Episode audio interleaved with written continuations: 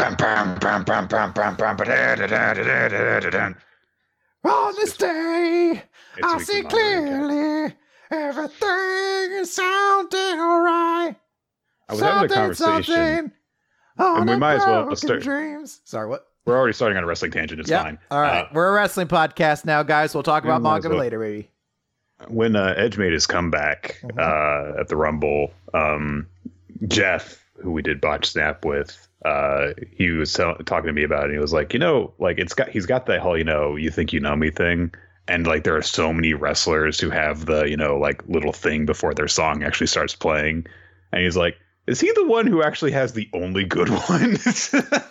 uh, like the one line before it. So what are the others? Yeah, so you know, woo woo woo, you know it, and then Zack Ryder's theme plays. Okay. Uh, yeah.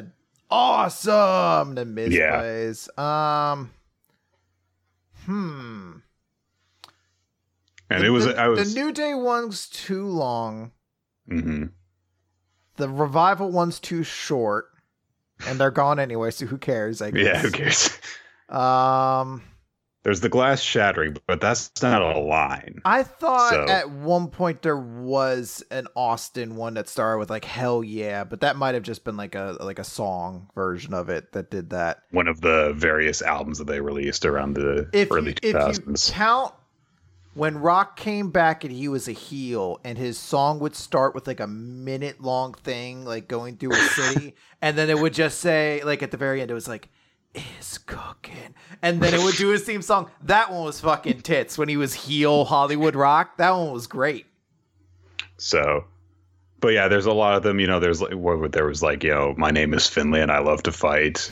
Uh, I spit in the face of people who don't want to be cool. I'm just thinking of Finley again. And that was one hundred percent like a writer's room that was like, how do we get across that Finley is an Irishman who likes to fight? Likes to fight. And there was a man in that room who got paid probably at least high five figures, maybe six figures a year, who wrote down, what if at the start of his theme song it said, my name's Finley my name and I like to fight. I love to fight. And everyone was like, you've earned your keep once again, Freddie Prinze Junior Right. I, he was probably better right than that, but still, it's that principle. Anyway, it's Week in Manga Recap. It is our first episode of March of twenty twenty here on yeah. the fourth of the month. And uh, we have some manga to talk about this week. It's going to be a weird episode, I'll say that. There are a couple of chapters that I think are really good.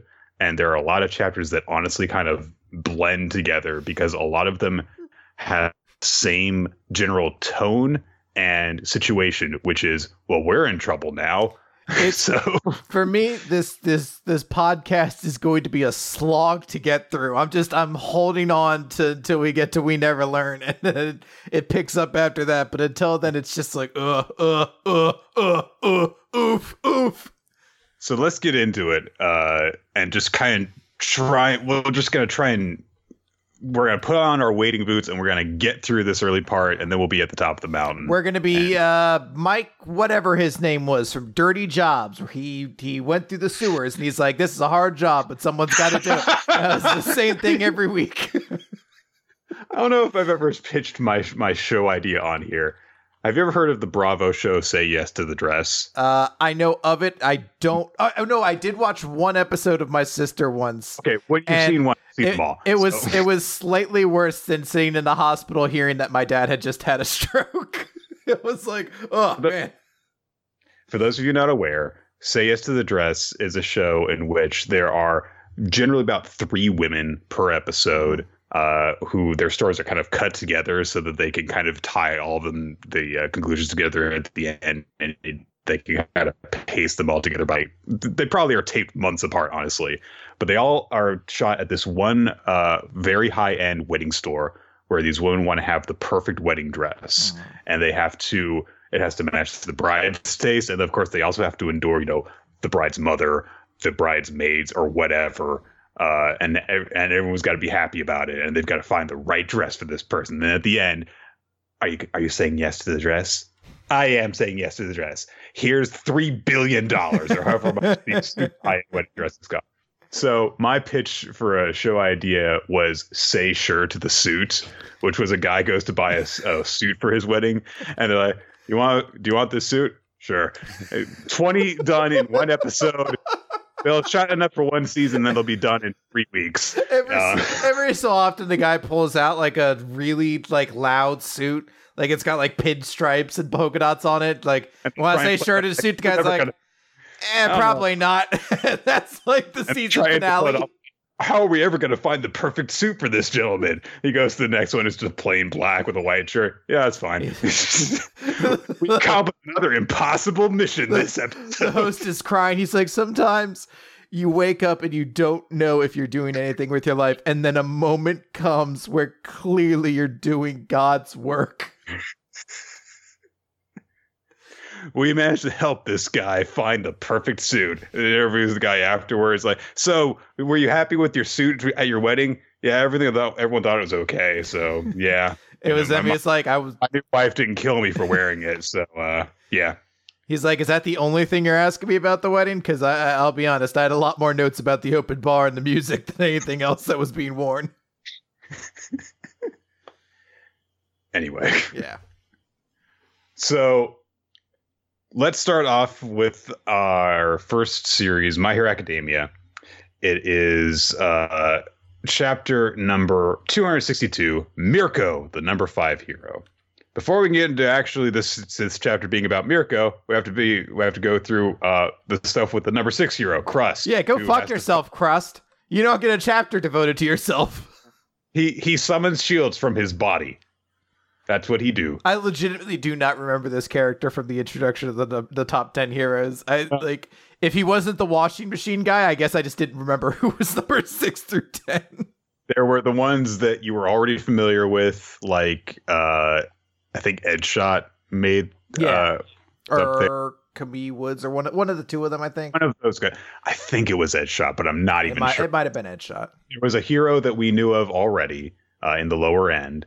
There was Best Genius who wasn't there. There was Mirko, who had the best design of the new ones. There was Washer, who there was the washing, washing machine guy. And uh, there was Endeavor. And then there were some other guys. So. Yeah. Wasn't Re- I think that maybe Ryuki or what Ryuki the, the dragon oh, the girl. Dragon lady. She I, I yeah, she I think up. she was on there. She was like nine or something, right? Or eight, maybe.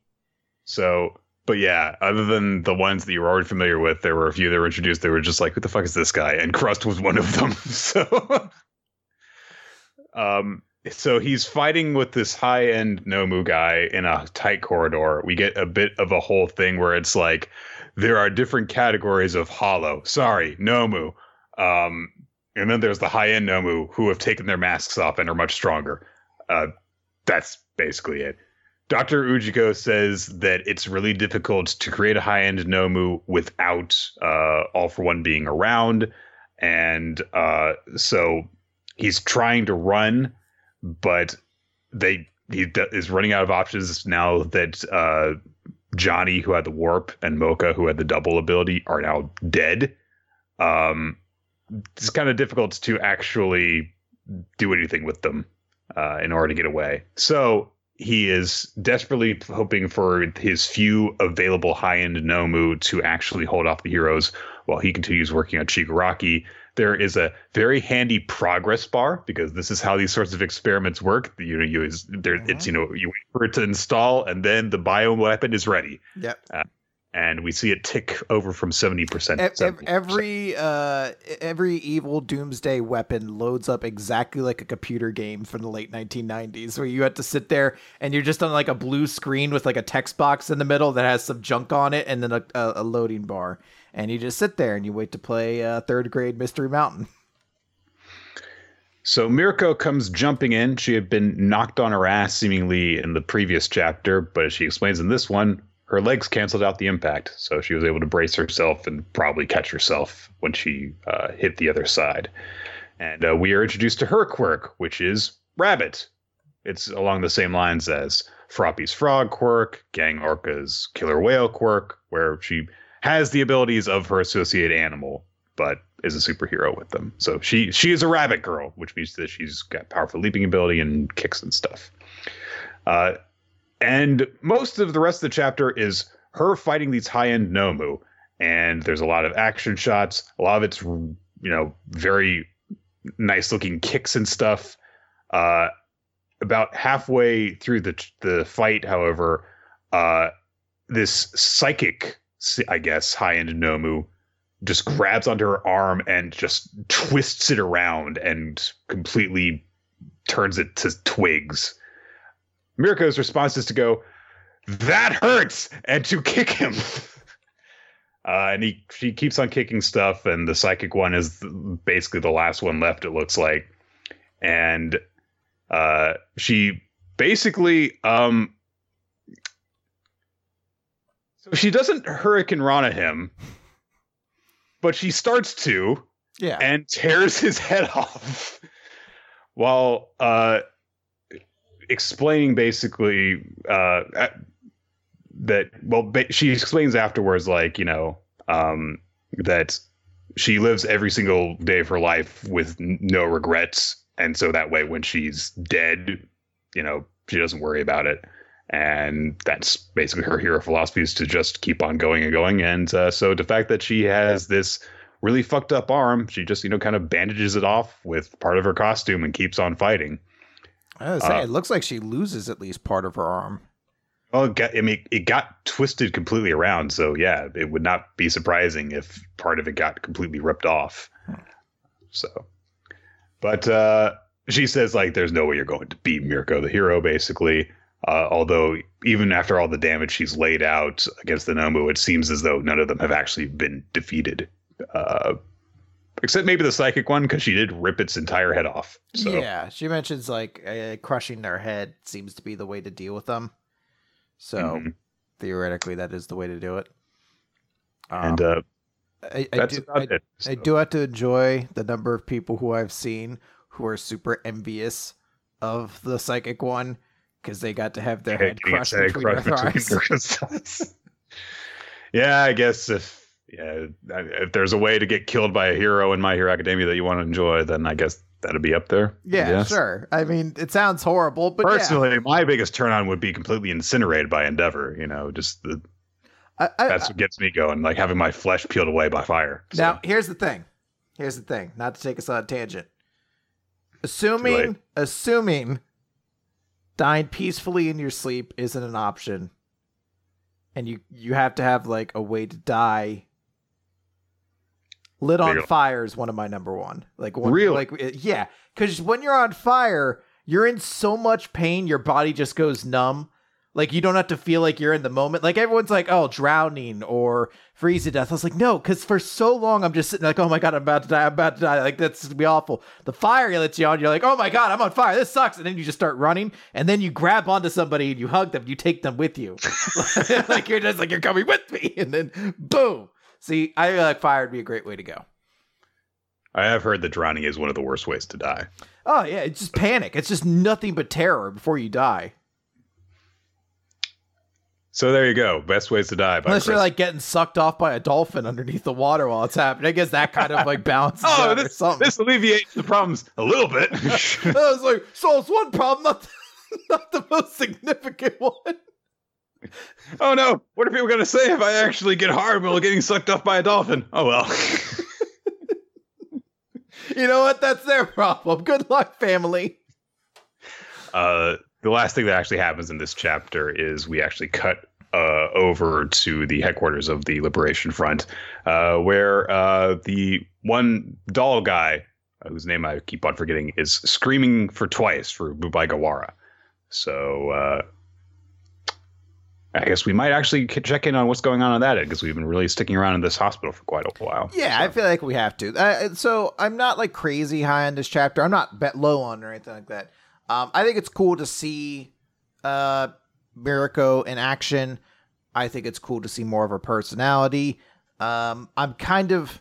So if you read the author comments, Horikoshi posted something that was like, I wonder if I should draw another thirty chapters of Mirko or advance the plot.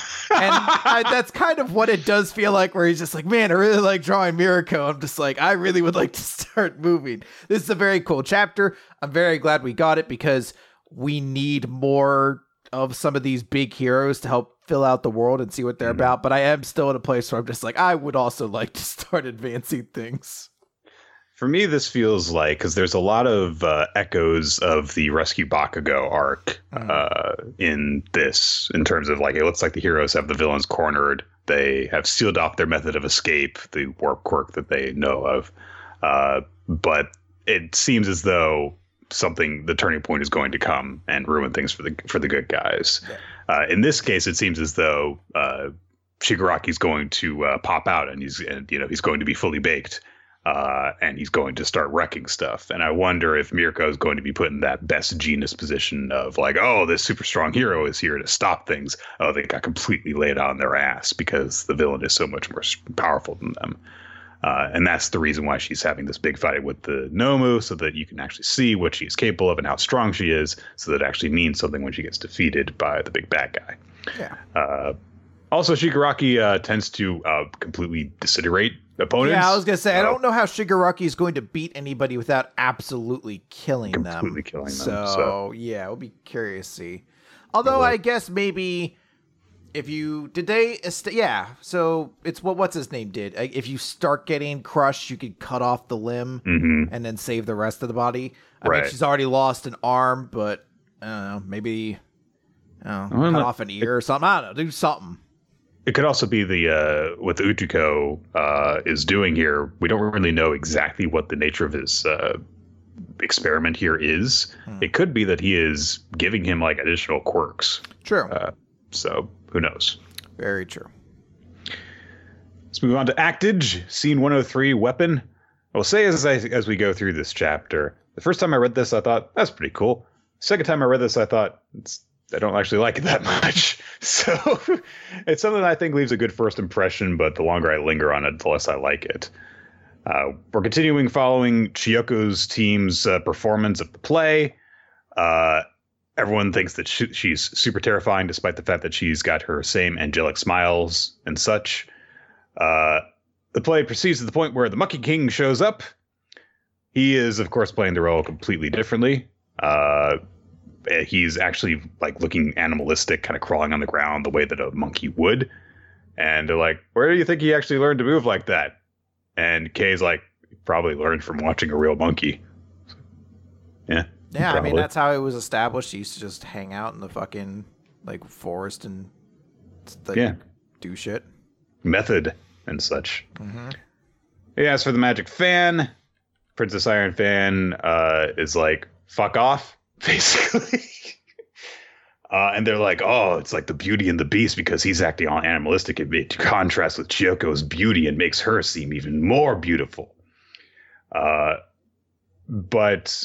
The point of this, of all this, is to draw, play up to Chiyoko's strengths, and also at the end, because she falls down to her hands and knees and kind of mimics the Monkey King and starts acting animalistic, which gets a big reaction out of the crowd. That oh, this is what we're going to do. We're going to follow through with uh, Kuriyama's plan to intentionally create that moment where everyone sees that you know other side of Chiyoko, that other face, uh, but. There's an odd comment by the producer who said that this was a bad idea. She says, because uh, Tezuka, the director, says her fans must be fainting. And she says, but luckily, they're beyond recall. Instantly, they'll feel it. They'll yearn to see the angel's other face again, over and over. So was she convinced by their meeting that this was a good idea? Because she was against it. And she seems kind of confident that this is working now. Or maybe she's saying, like, and the more they want to see it, the more her career will be ruined. Or I don't know. It's weird because it sounds she's in this exact context. She makes it sound like a good thing when she's been making it sound like a bad thing the entire time up to this point. Yeah. So I like I want to live in the magical world of Actage where uh, someone going against the grain with the one thing that made them popular is not immediately met with people just being disinterested and giving up on that person forever, that anyone would have the patience to be like, oh, wow, Chiyoko's doing something weird and auteur and kind of crazy. Let's see it. And they wouldn't just be like, oh, what? She's going to be weird? Fuck this. She's not cute I'm, anymore. I'm turning off this stream. I'm not I'm not going to buy her, I don't know, Dakimakura anymore or something like that. I'm not going to buy the Russian nesting dolls or whatever tchotchkes they make of idols. I don't know. But yeah, um, like I said, I thought that this was interesting the first time I saw it. I think that the sudden visuals of Chiyoko following, falling down to her hands and knees uh, is kind of is shocking the first time you see it. But it is a little bit confusing what exactly is going on, mostly because of the way that Actage's uh, chapters are paced, where it takes a while to get the full picture of what's going on. And uh, so if you're in the moment with the series and you're like, oh, that's really cool, and it's, it's great. But if you're like, well, what the hell does that mean in the context of something else? Well, you just have to wait. So mm-hmm. Now let's talk about the chapter that I actually was looking forward most to discussing this week. Let's talk Eden about Zero. Chapter eighty-four. Or as I like to call it this week, all you Eden Zero. So Chapter eighty-four, A World Without Shiki. Nick, we're starting up a long arc of A World Without Shiki, I think. I So yeah, it's A World Without Shiki, Chris, because he's dead and he's never coming he's back. Dead. The way this so... cha- the way this chapter starts is with a newsreel confirming that uh, Sabaya or Sabir was actually killed. Now, it's just a T V news broadcast, so you think maybe it's like a cover-up, maybe he survived, but they had to pronounce him dead so they could show it.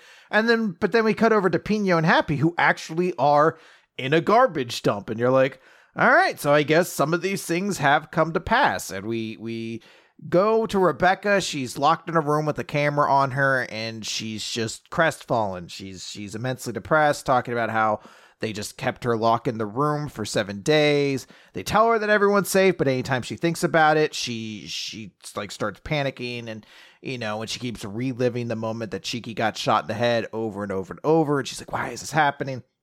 And then Laguna shows up. And she she immediately starts flinching and shaking. He's like, "Hey, I'm not the boss." And I'm like, "Ooh, it's a pretty uncomfortable scene when yeah, someone she's wants, traumatized. I guess yeah. It's pretty fucking brutal." And uh, she says, "I now lack all emotion with the exception of one, fear. Fear so great it even overshadows any hatred I had. Overwhelming fear." And uh, Laguna's like, "Hey, you should probably eat something or do something or look like, hey, you're part of the team now at this point. Like, we all kind of want to put this in the past, start getting on the right foot. You know, we're it sucked that everything happened like this, but hey, it is what it is. At the very least, at least take a shower." So Rebecca goes take a shower because that's where all fucking pivotal fucking moments for Rebecca have taken this place. This goes on for so long. She is in the chow- shower from page ten all the way to page eighteen. Yeah. She is in the shower for half the chapter. And most of those pages where she is in the shower are very fan-service-y shots. Yeah, ex- explicitly so. Uh, the first thing she starts talking about is she doesn't think Laguna's actually a bad guy. She's like, he's probably the nicest person on Drakken's team. Uh, and then she's talking about how Drakken wants her for her power. Uh, we get some more detail that he apparently must have given her, I guess, directly after killing Shiki or at another point. And I'm not sure exactly when this conversation was meant to have taken place. I think it's in that alleyway because we see a couple shots to it, but... Uh, the idea is saying he's like, ah, I need your power. Cat Leaper, the power to change the laws of the cosmos. And then in this really awkward transition, it's back to Rebecca's butt in the shower. That's like, Cat Leaper, that's the name of my ether gear. Uh, basically, uh, they just revealed that her Thank power- God text boxes of my narration are here yeah. covering up my naughty bits. The main, like, significant part is they're like, she has power, but she hasn't unlocked the true Cat Leaper, and it would be very bad when she does unlock it. And uh, Drakken Joe wants it because he feels that he deserves to have it. It's a forbidden power, and uh, he's evil because Drakken Joe went from being a very interesting villain to the same villain. Yeah, he just has the same motivation but, but, everyone I has. I was a smooth-talking person who wanted to kind of get you comfortable around me so that you would maybe start to trust me so that I could use your power for I my was, own. I was I wanted to convince you to join my side. And then I killed all your friends and made you my prisoner.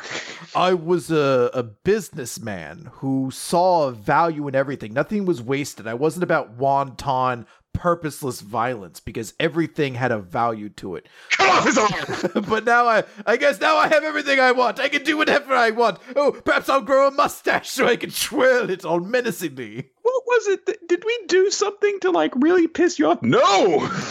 Not at all, really. I was in complete control of the situation.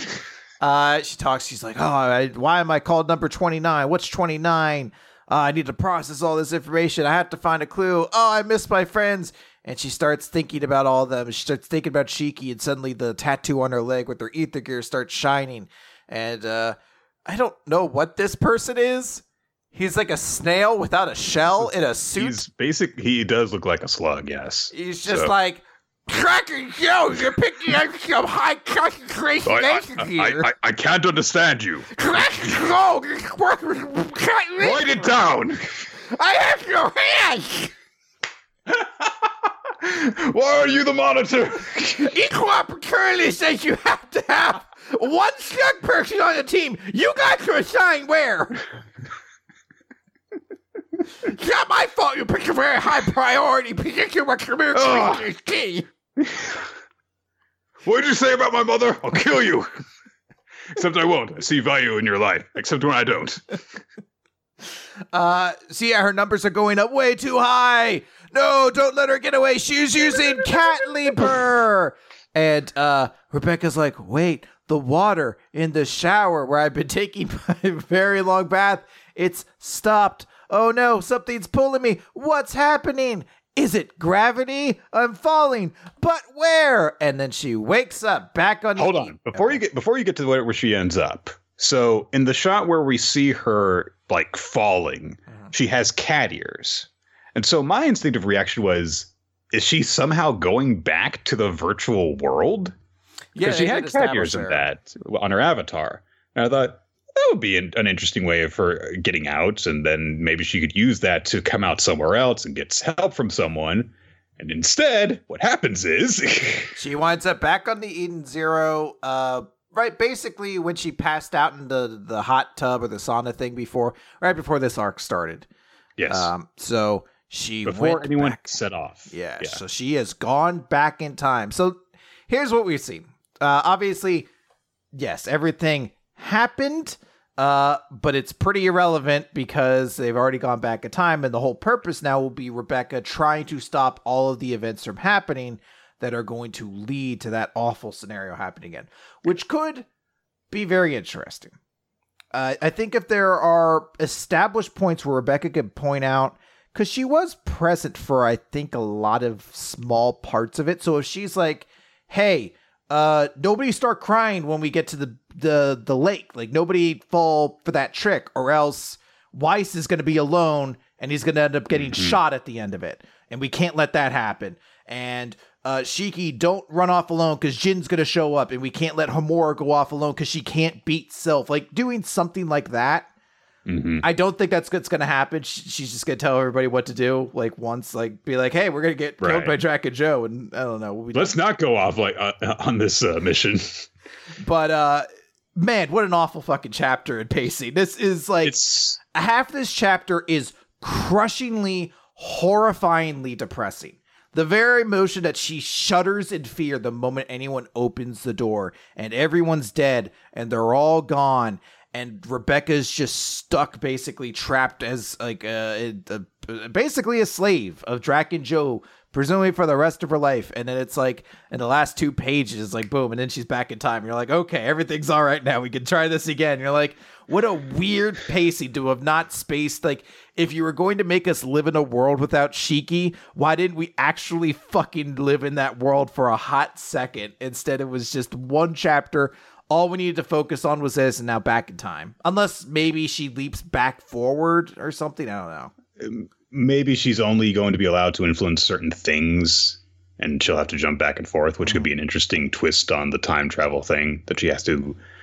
She can't just stay in the past. She has to go back. And so each time she goes back, she can change a little something, which gradually changes the way that uh, things turn out in the present timeline or the future timeline, the dark future timeline, whatever.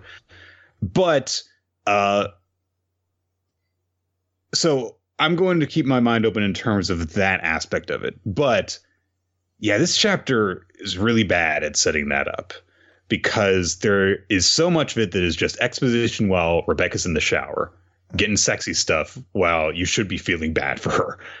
Um, and I don't know if Hiro's just incapable of doing certain things and he just gets bored during certain storytelling moments. He's just like, let me just draw some butt there. Okay, I can get through this now. He's like, female empowerment is very good, but I definitely need to be drawing some nudity while it's happening. Oh my God, she's she's. She, I can just draw so many angles of her boobs. Uh, uh, she, I would love to develop her arc further, but to do that, I need to draw her arcs as well. So, um, oh, look, I, I, I would say that there's potential for this to be interesting, but I just, I really don't have good expectations for it, particularly when we're not even one hundred chapters into this series, yeah, and one of the characters is revealed to have the ability to just go back in time, yeah, potentially. Like, I don't know, it's it it feels like we're gonna talk probably about a couple chapters this week that are definitely one hundred percent ending very soon. Yes, and the chapters set up for that, I would assume Eden Zero were ending if this just wasn't naturally the pace Hero works at, where right, this is like, exactly, I have to get all my stuff done immediately. This is, I mean, in terms of the way that this unfolds, this is very, like, this is very in line with what Hero usually does.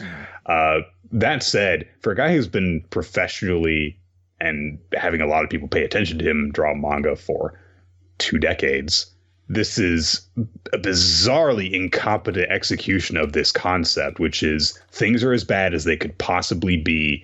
And Rebecca, in her desperation, has an emotional moment that allows her to unlock this thing that allows her to go back and fix it. We don't even see what has happened with Homura and Weiss uh, while this is going on, or any of the members of the crew that were uh, attacked on the ship. Yeah. We don't see any of them. We see Uh, Pino and Happy in the junkyard. We know that Shiki is dead, and that's it.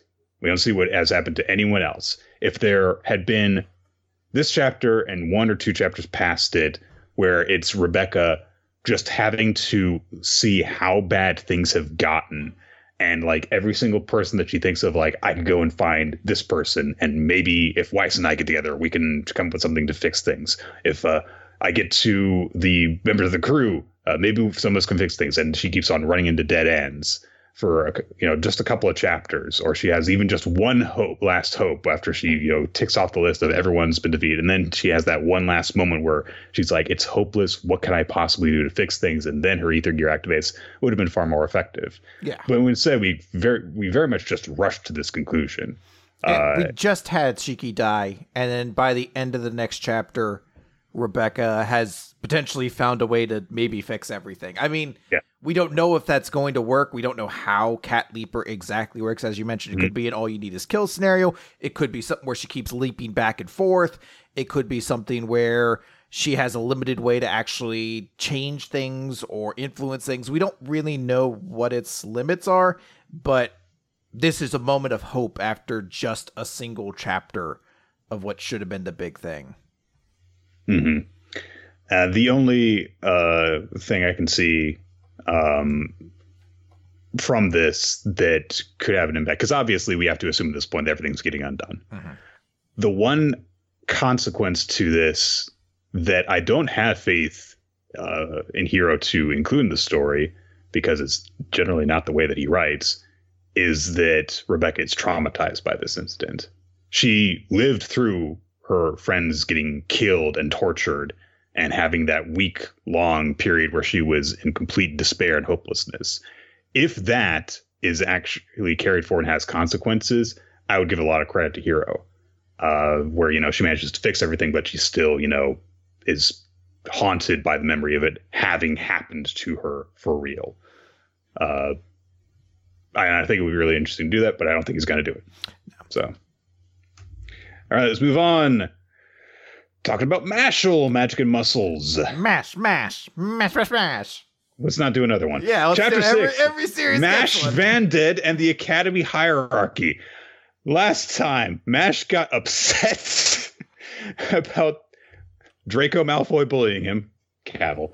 Uh, and so he drove his head into the ground. And when told, you will get expelled for that, he was like, who cares?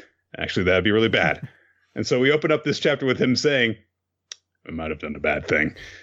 And the vice principal uh, shows up, the guy that uh, Cavill's family was in good with, Farman Krigos. What a name. He has a Snidely Whiplash mustache. Mm-hmm. He also has uh, his Doctor Stone line never got fixed. I guess. So he's like, I witnessed everything. And so Mash starts to say, well, then you know what actually happened. He's like, this was a violent attack on a student. And Finn, Mash, we'll be holding a school conference about your roles in this. And Mash, Mash is like, about us? It's like, yes, surely you can see why. You and Lloyd are of a different status. That means different treatment. If you're too ignorant to figure that out, then it is up to me to teach you fools how this world works. And Mash knees him in the face. The number of unnecessary two-page beatdowns this guy has driven now, people. But yeah, so he delivers the Kinshasa. And everyone's Do like, you think oh I'll my... actually get a pinfall off of it? Uh, I mean, Nakamura does actually tend to get pinfalls when he actually hits the finishing move. It's just that he tends to miss it a lot on people. Anyway, uh, so everyone's like, oh no, he beat up the vice principal too. And Mash just says, he didn't seem that open to reason. Sorry. Oh, but we're really, what's one more body? The vice principal whips out his wand and he's like, I can expel a student like you with a flick of my wand. And he starts to recite a spell. And Mash smears some dirt in his face to interrupt him. And the vice principal's like, what? What? Where'd this dirt come from? And Mash has dug a hole behind him really quickly. And he picks the vice principal up and drops him in the hole. And then buries him in it. And he's like, what are you doing? Burying you. The vice principal was like, didn't you hear me? I can have you. I heard you last time. You can expel me with a flick of your wand. Just like I can enroll you in the earth. Mash is a little bit of a psychopath, maybe. Yeah, I was like, it's an odd chapter where he kind of comes off serial killer-ish. Also, I have to enjoy that he tries a badass line and you're like, like, I really wish the guy who's responsible, like, what? What does that mean? Just like you're going to enroll me in the earth? That's not a phrase people say. Just a five second pause. I was like, what does that mean? Come again? Mash says, throw me in prison or cut my body in two. I'll crawl out of the earth itself to bury you. And it just keeps on burying the guy. He's like, stop it! No! And um, as far as I as we know, he completely buried him because he was already up to his neck when he was still shoveling dirt onto him. So the next day, he is brought before the freaking student council, including including our old friend Wahlberg. Uh-huh. And Wahlberg says, "Do you know why you were summoned here?" And Matt says, because I made cream puffs in the dorm kitchen without asking. That'd be great if they're like, no, but you did that too. Uh, put that on the record too. Thank you for reminding us. We got we got blinded by the scope of all this other shit you did.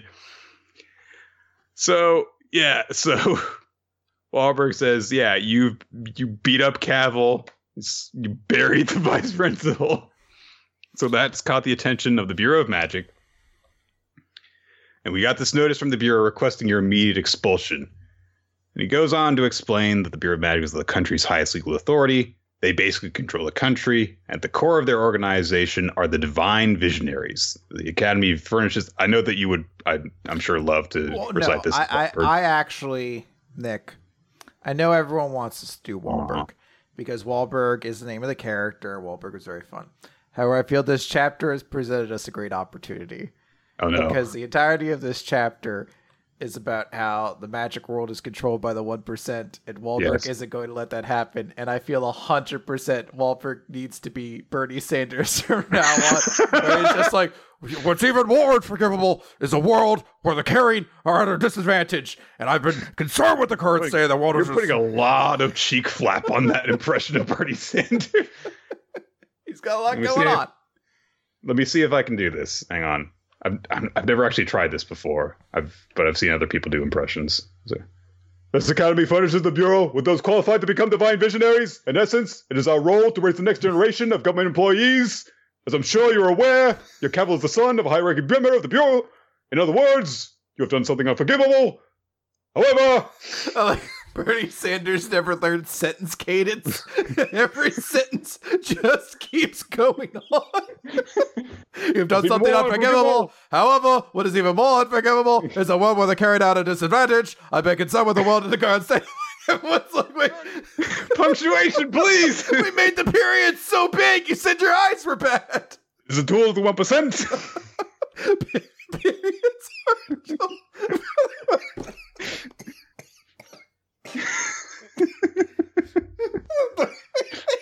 so, so they were told to keep me from expressing my true rage at the system, which is not by using single exclamation points at the end of sentences, but by having them coat the entire words that I use in my verbiage, in my gesticulations. It's just a bit like, so how is it a tool of the one percent again?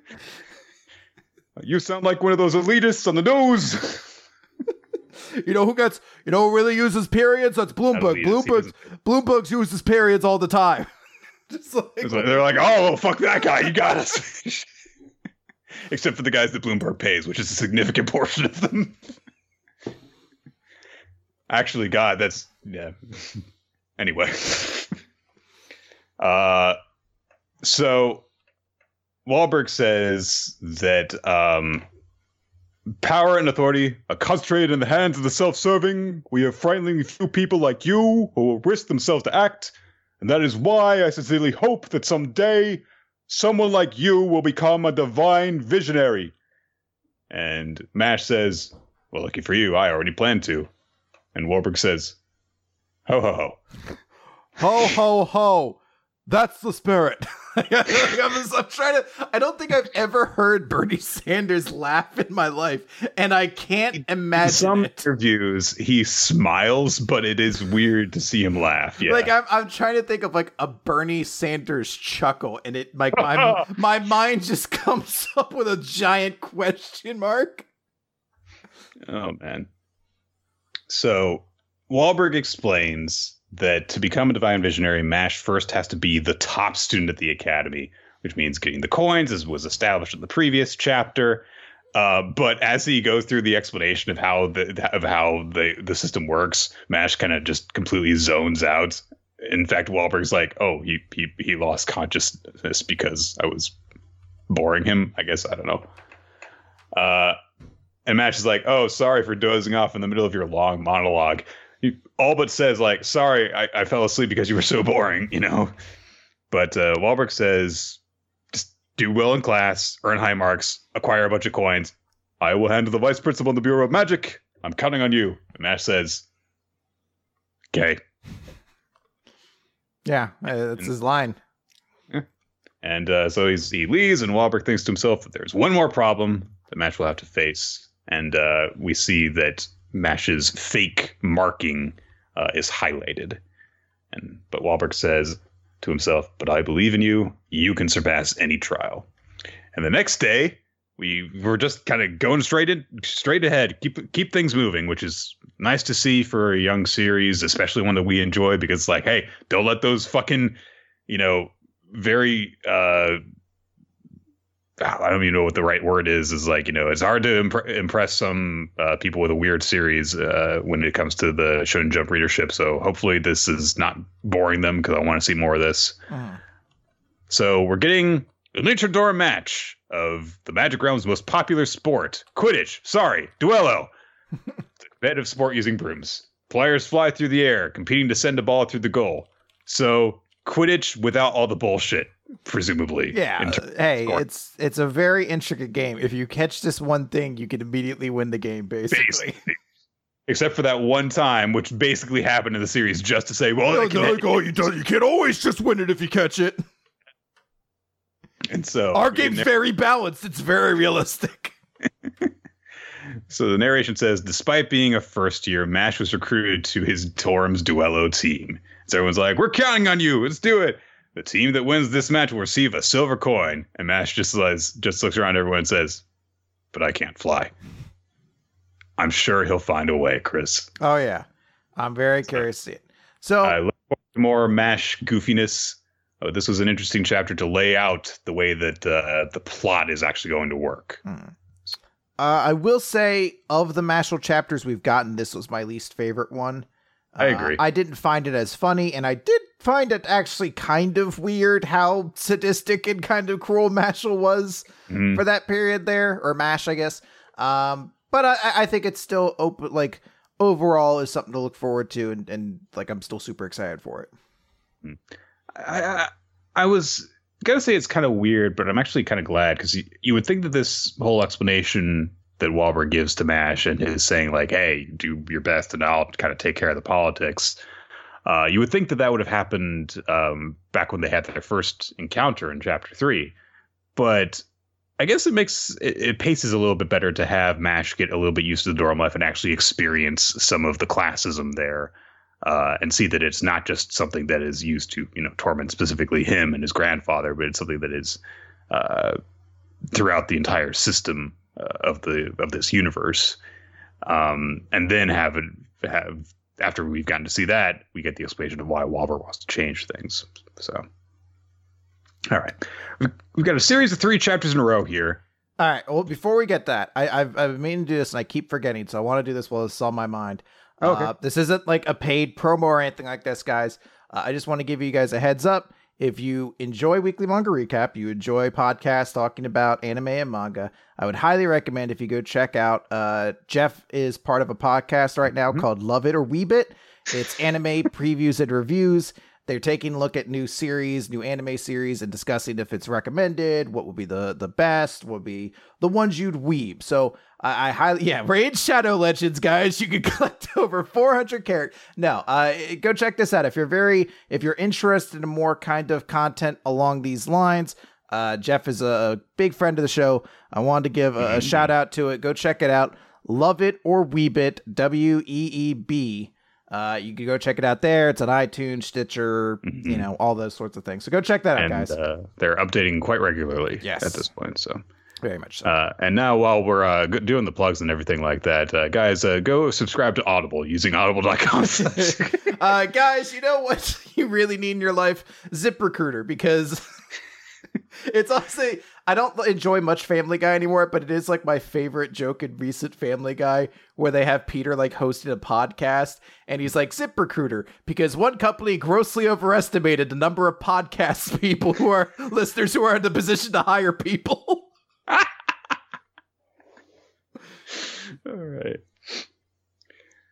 Okay, so we've got three chapters in a row here that all seem like they are either in the final showdown or headed towards the final showdown of the series. Mm-hmm. Uh, we've got Mission Yozakuri Family to start with. There's a lot of bullshit at the beginning that I'm not even going to bother talking about because it's more stupid older brother bullshit that's really boring and stupid and unfunny and trite at this point. Once that's done, a third of the way through the chapter, there, that was easy.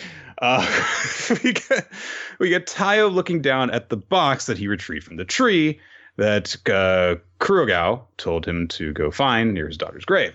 And so uh, he's looking at the box and he's thinking to himself, there's information about my family inside this box. At that moment, suddenly Mutsumi comes up behind him uh, and is acting like a ghost. She's got like the flashlight under her face and she's like, you seem troubled. And, you know, she spooks him. Uh, and uh, so she says, hey, are you are you going to open that box? And he says, I'm afraid to, because I'm afraid that everything will change while I open it. Because when I was trying to stop Kurogao, I, you know, I, I did it. My, I moved on instinct. But I did think for a second, if the person who took my family from me was right in front of me, I might have done the same thing as him. You know, held them at gunpoint and been prepared to kill them. Of course, I always completely managed to avoid killing up until this point. Uh, and he says, you know, I could say that was just a momentary lapse, but that's just an excuse. Even though I said I didn't want to let anyone else to die, at that moment, I sympathize with someone who wanted to kill. And if I open this box and find out about my family, I fear I might become like him too. And Mutsumi leans in and kisses Tio on the cheek, which surprises him. And she's like, oh, how embarrassing. It's a weird joke. But uh, she says, I just kind of thought the moment called for me to do that. And, you know, no matter how much something surprises you, you'll still be the same person. A lot of things have altered my life forever. Some things won't ever go back to the way that they were. But everyone around me stayed by my side. And so there were many things that didn't change, too. And I don't think you'll change, Tio. But even if you do, I'll always be by your side. And she puts her hand over his. This is a really sweet moment. And I wish that we had gotten more stuff about this and the bonds between this family and stuff, as opposed to, oh, no, her older brother's trying to kill Tio. How wacky, which has been the most commonly occurring thing in this series. It's that so. And here's a normally mundane thing that's going to happen, but is actually a super secret spy training exercise. Mm-hmm. Oh, this tea is too hot. What you don't realize is that tea is a spy exercise. Like, fuck off. Base an entire goddamn chapter on this shit. But uh, as they were ha- when Tio initially got startled when uh, she kissed him, uh, the box fell from uh, his hands and a little glass marble fell out. And uh, uh, brother, don't care, uh, so identifies the marble as a sequence of air bubbles created using a laser. It is a method of recording optical data. So, you know, it's like one of those things in Star Wars. The uh, I forget what they're called. I almost said Tesseract, but that's from Marvel. My bad. Um, I'll, I'll, saying, I'll it, remember. Might, it might still be Tesseract. Like, Tesseracts are real things. I know, I know. But I'll remember what it's actually called yeah. after after the podcast is done, I'm sure. Holo- it's not holocrons, right? That's what they call most of like the information storage stuff in Star Wars, if Knights of the Old Republic taught me a lot. I'm saying Sith data storage device. Uh, it is a holocron, my bad. Okay. All right. So anyway, oh no, he saw Mutsumi kiss Taio's cheek and he wants to attack Tio, but then the rival character comes up. And so, yeah, whatever. I'm very confused because I typed Sith data storage into Google and the first result was, do you mean Babbage's? And I was like, what the fuck are they doing at Babbage's now? No. I got a bunch of results for uh, stores as well. So they're like, hey, the video game selling business ain't as good as it used to be, where we now accept data transfers from Sith. You make money where you can. So this chapter of Yozakura Family, uh, the middle of it I thought was quite good. And I just wish that there were more of it in the series and just generally less of what the series has most commonly been about, honestly. So, but yeah, I wanted to give some... I'm going to give a little bit of love to that. So yeah, I think the end of this chapter was pretty solid. Uh, we'll see how it goes. Hmm. Samurai eight. Ooh, Chap- man. So things got bad for... So I think that Hachimaru might be ending after all, Chris.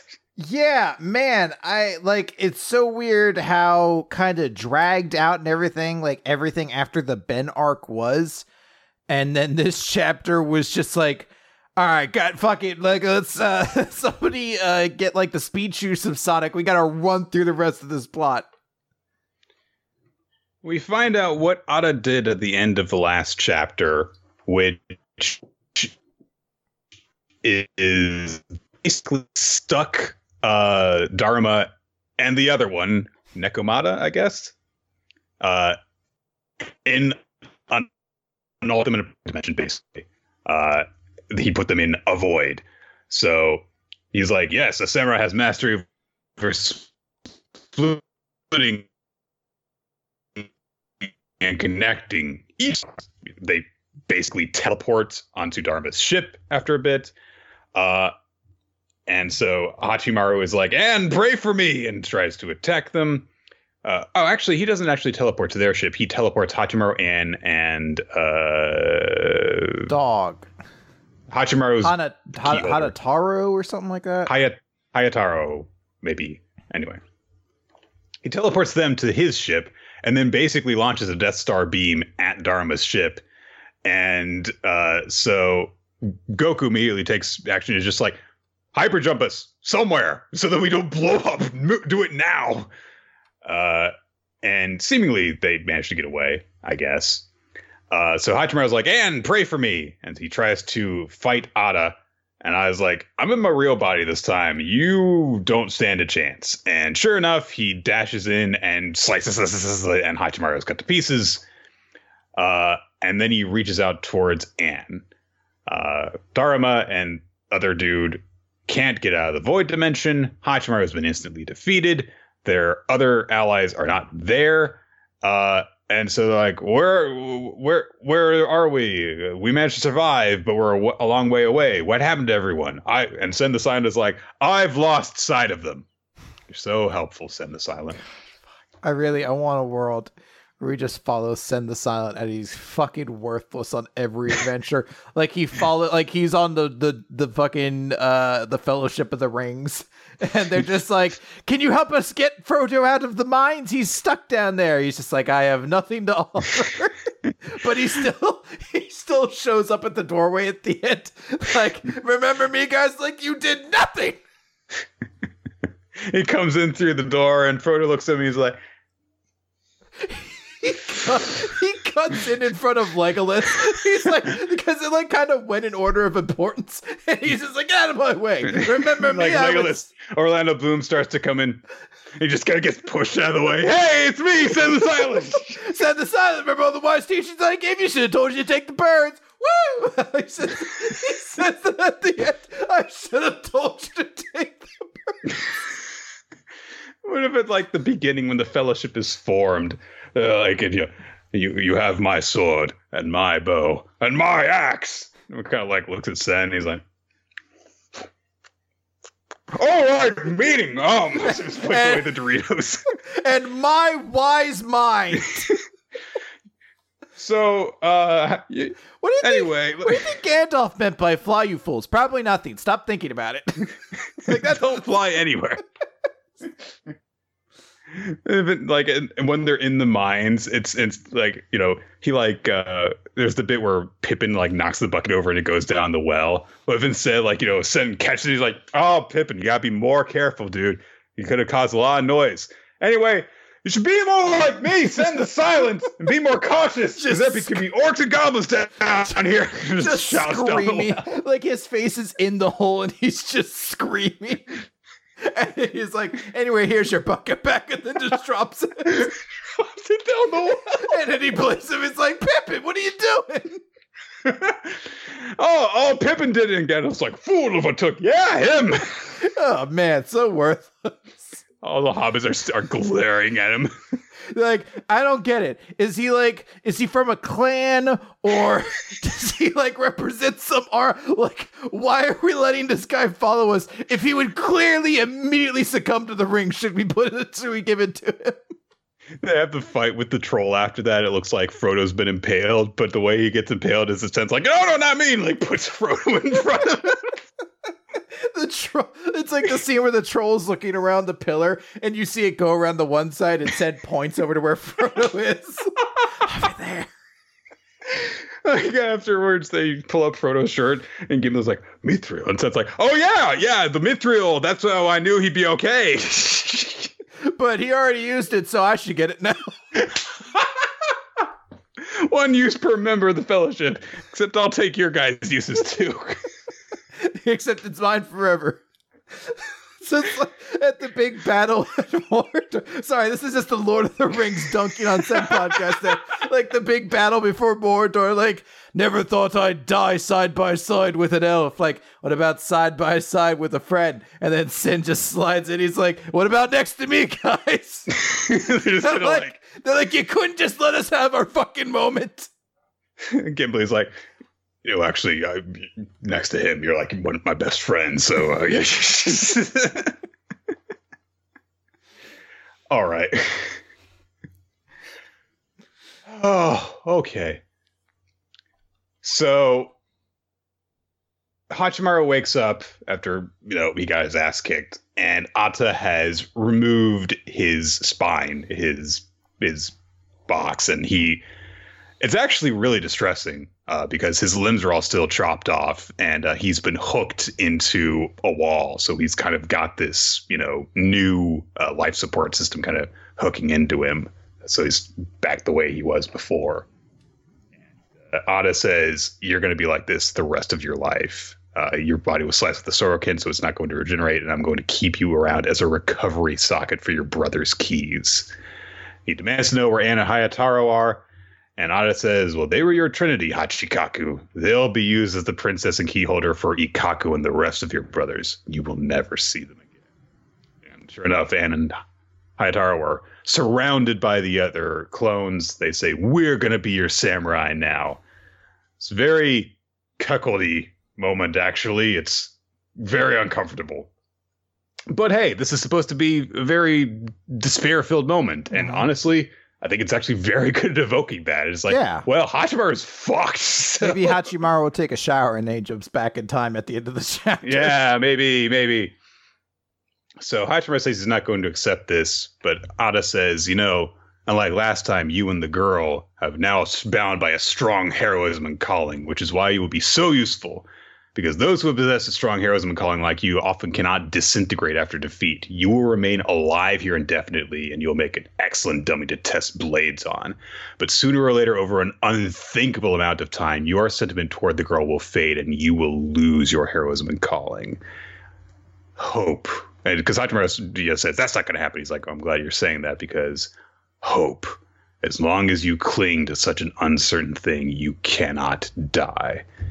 And then he reveals seemingly a little bit about himself, because he says, long ago there was a beautiful woman samurai I knew by the name of Hana, or Hana. I don't know. She was placed in the same situation you now find yourself in. She was treated like a dummy, a testing model for swords for decades. Her calling was to protect her incompetent samurai brother for the rest of her life. You do not know true hell, a living hell, because it felt the same for the brother. If he could die, he could save his elder sister from her living hell, but the brother could not die. He cursed his undying samurai body. I hear. But hey, guess who's coming to save the day? It's fucking Nanashi. Guess they're a samurai now. That was quick. Yeah. Good job, buddy. they uh, they showed up just in time. Yeah. Um. So yeah, this was very much a well, we've got to do the final battle now, uh, kind of chapter. I will give credit for hey, you know, you did definitely put uh, Hachimaru in this seemingly unwinnable situation. You really feel just how bad things are at this point. Um. And I do really wish that there had been less exposition and less stat monkey talk throughout this series, because when freaking uh, when it focuses on character moments, yeah, you get some missteps like the stuff between Han- Ann and Hachimaru in the last couple of chapters, but Kishimoto can still do some really emotional and effective storytelling when he focuses on the right things. And uh, it's a shame, because this would have had much more impact if this had been a better series to this point. So, yeah. And then finally we have Zipman. Um, seems as though Koshiro is actually working for the big bad guy guy. That's the result of the mirror thing stealing his soul. That's what it looks like. Um, a Sun Wukong style Jackman suit uh, shows up with a bunch of living suit things. They're very similar to the uh, fiber uh, suit things from Kill la Kill, if you've seen that series, because they're running around forcefully abducting people in order to force them to wear them.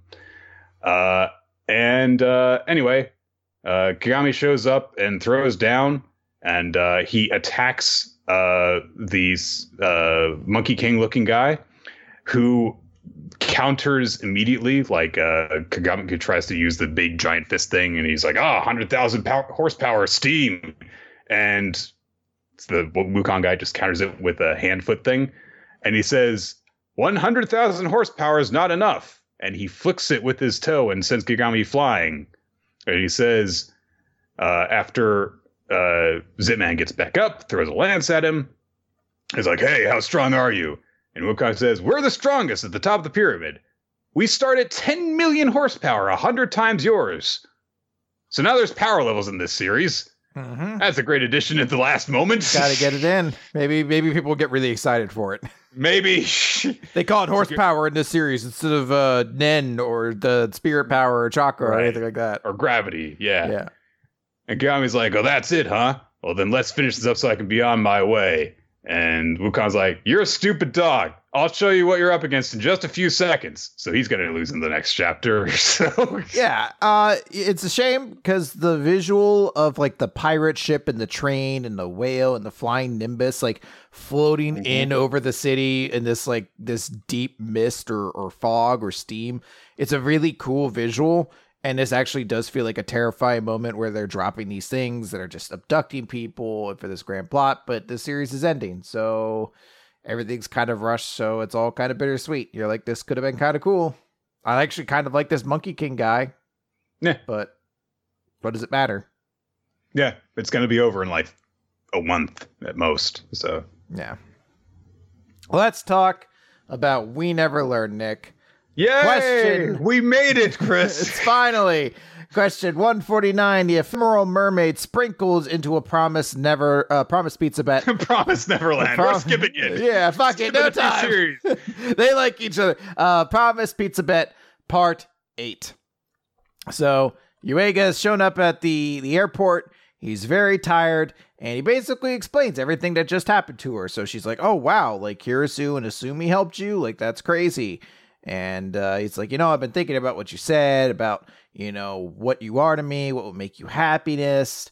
Uh, and Aurora, uh, Ogata and Fumino, they already told me off. And, you know, she's thinking like, oh, wow, the both of them are kind of here pushing him to this point. They got yeah, him here. Yeah, she gets, she gets this visual as she looks at Uega and she realizes they're like encouraging her to, hey, you know, Go we're okay it. with this, basically. So. Yeah.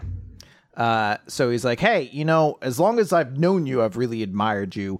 Uh, you're always so energetic and positive, and you're so relaxed, easygoing. And when it comes to swimming, you're you're like a different person. It's incredible. And as time goes on, you're just going to get more and more amazing. You're going to become famous. You're going to inspire everyone with your swimming. I'm so proud of you.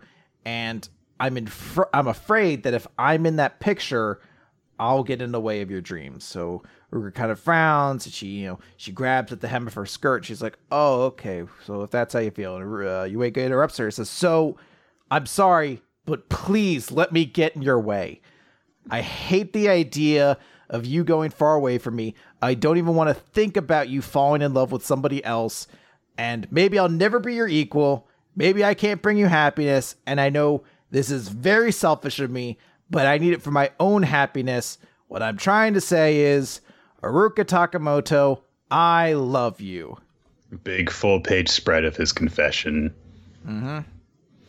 And uh, she is like, stupid. You don't, what do you know about my dreams and my happiness? And all this time I've been struggling in school and my dream and my idea of happiness and thinking about everything. And then she just starts crying because she's so mm-hmm. happy.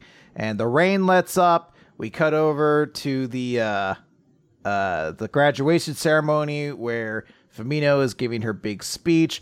Uh It, this sounds exactly like the grossly overwritten speeches I remember being at my high yep. school graduation at Rel. As we go off to new horizons, mm-hmm. we have the world at our fingertips, and we can evoke great change.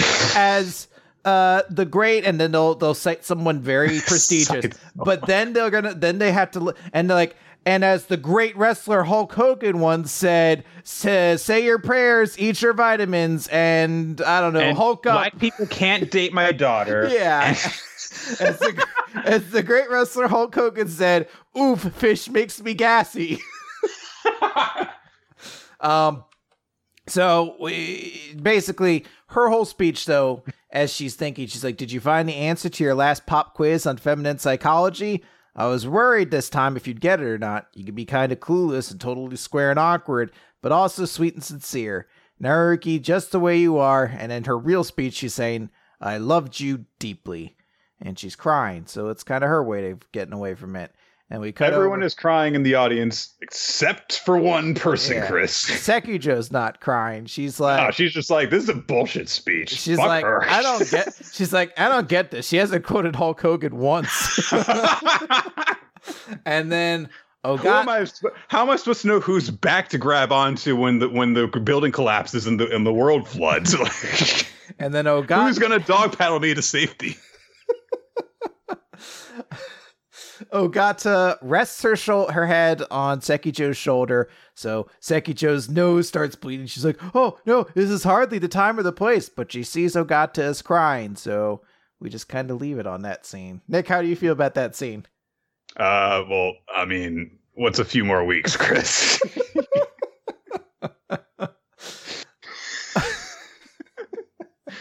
uh, we cut over to, uh, Asumi and Kariso, Akirisu, who are both outside the airport, basically saying like, thanks, you did it. You got all the way here.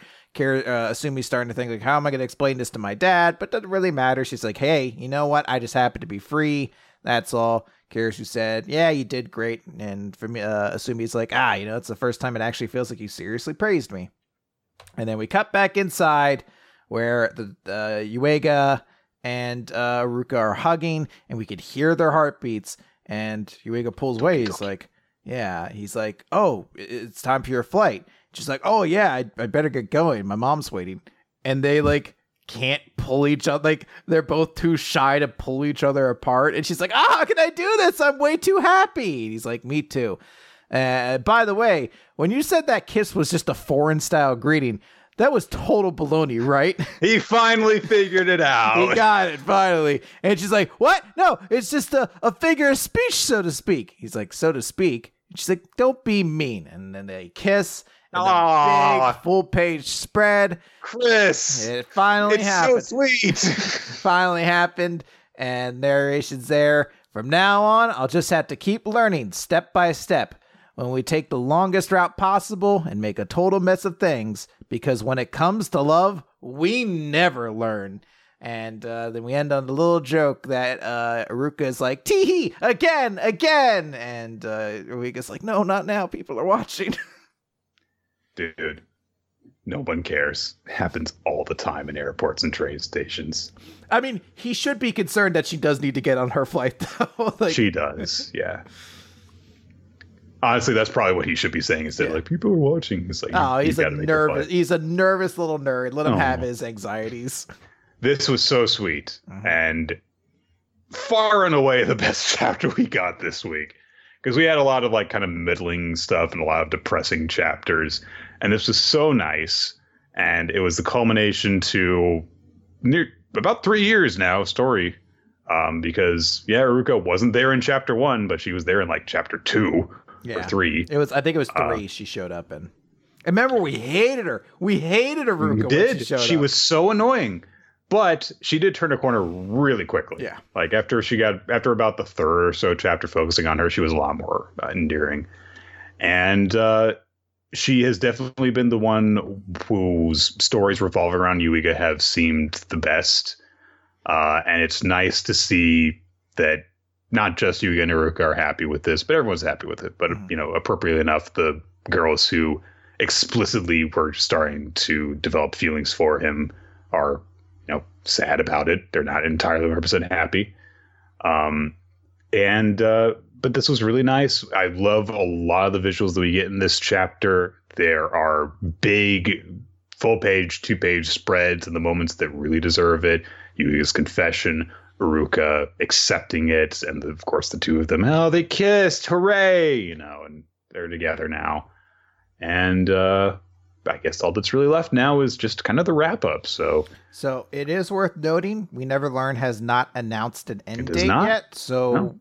It is not ending immediately within the next two weeks that we know of. I mean, things could change. We could find out mm-hmm. next week. They're like, hey, last chapter guys, or something like that. But we may have some chapters to wrap things up. Yeah. Maybe follow these characters who've and get a chance to see them living their dreams. That'd be nice. Yeah. But, uh, yeah. I, I really, I, I do want to, I really enjoyed this chapter, and I really like how we, we wrapped up the idea of like, well, I don't want to get in her way with that big kind of like, well, I don't want to get in your way. You know, I don't want to, I don't want to risk ruining everything, but please let me kind of ruin everything. And, you know, following your heart on that. Like it, it is a very sweet kind of way to get to that point. Uh, and I, I do love how everything comes together. It's just impeccably written. And, uh, Nick, say it with me now. Better than Nisekoi. I I agree with you. There I you think go. that it is. Um, and especially in the last roughly a year that we've gotten of We Never Learn, I think that it was more consistent than the end of Nisekoi was, I, uh, where we, we had that whole thing with like Marika, and just in terms of like, who were like the major girls that were involved in Nisekoi? It was Chitoge, who was the final girl. Uh, the, the Onodera. Yeah, Onodera, and then Tsugumi, Tsugumi, and then it was Marika. Oh yeah, Marika, and then the and teacher. Yui, the teacher. Yui. Yeah. And when you consider, even if you do a one to one of like the fifth girl, the most like least the least chance to end up with the guy, like. Yui was so much worse as in terms of her character, in terms of her interaction with uh, Raku than Kirisu was with Yuiga. And I know that part of that is because Kirisu is a much more comedic character. Um, but God, like, well, it's also worth noting Kirisu wouldn't even be like the direct one for one for Yui. It would be more Asumi, because Asumi was the one who took that fifth girl kind of spot. She was the one yeah. introduced way later yeah. into the story. So. Like, but Asumi is one of the best characters in this yeah. series. Like the least interesting character ended up, among the five girls ended up probably being Ogata. Mm. And even she had plenty of stuff going for her. Oh, yeah. Where it's like, you know, Onodera was just the best friend, and she had the sweets shop thing. Uh, so, you know, in terms of like better characters and more consistent storytelling, I definitely like ended up liking this better than Nisekoi. I mean, and uh but hey, I really do did like having a different kind of series to split up all the action stuff, and I look forward to whatever next romantic comedy ends up actually being good that we keep following. I, I hope we keep on the trend of having good like harem series to talk about, because my worry is the mm-hmm. next one we get, it's just going to be the worst things. Like I was, it's just going to be To Love Ru or whatever. Yeah, yeah. Like I was joking in my mind when I was like, let's say it together. Like better than Nisekoi. And I was like, and I hope the next chapter is Yuega getting ping ponged back in time by different sets of boobs. Oh no. Now I'm going to have to do this all over again or whatever. He like hits another pair of boobs and suddenly he's back in fucking, uh, like, oh, uh, what do you call it? Fuck. Samurai times. Fuck. what, what, what, what do you call that? Edo. Edo?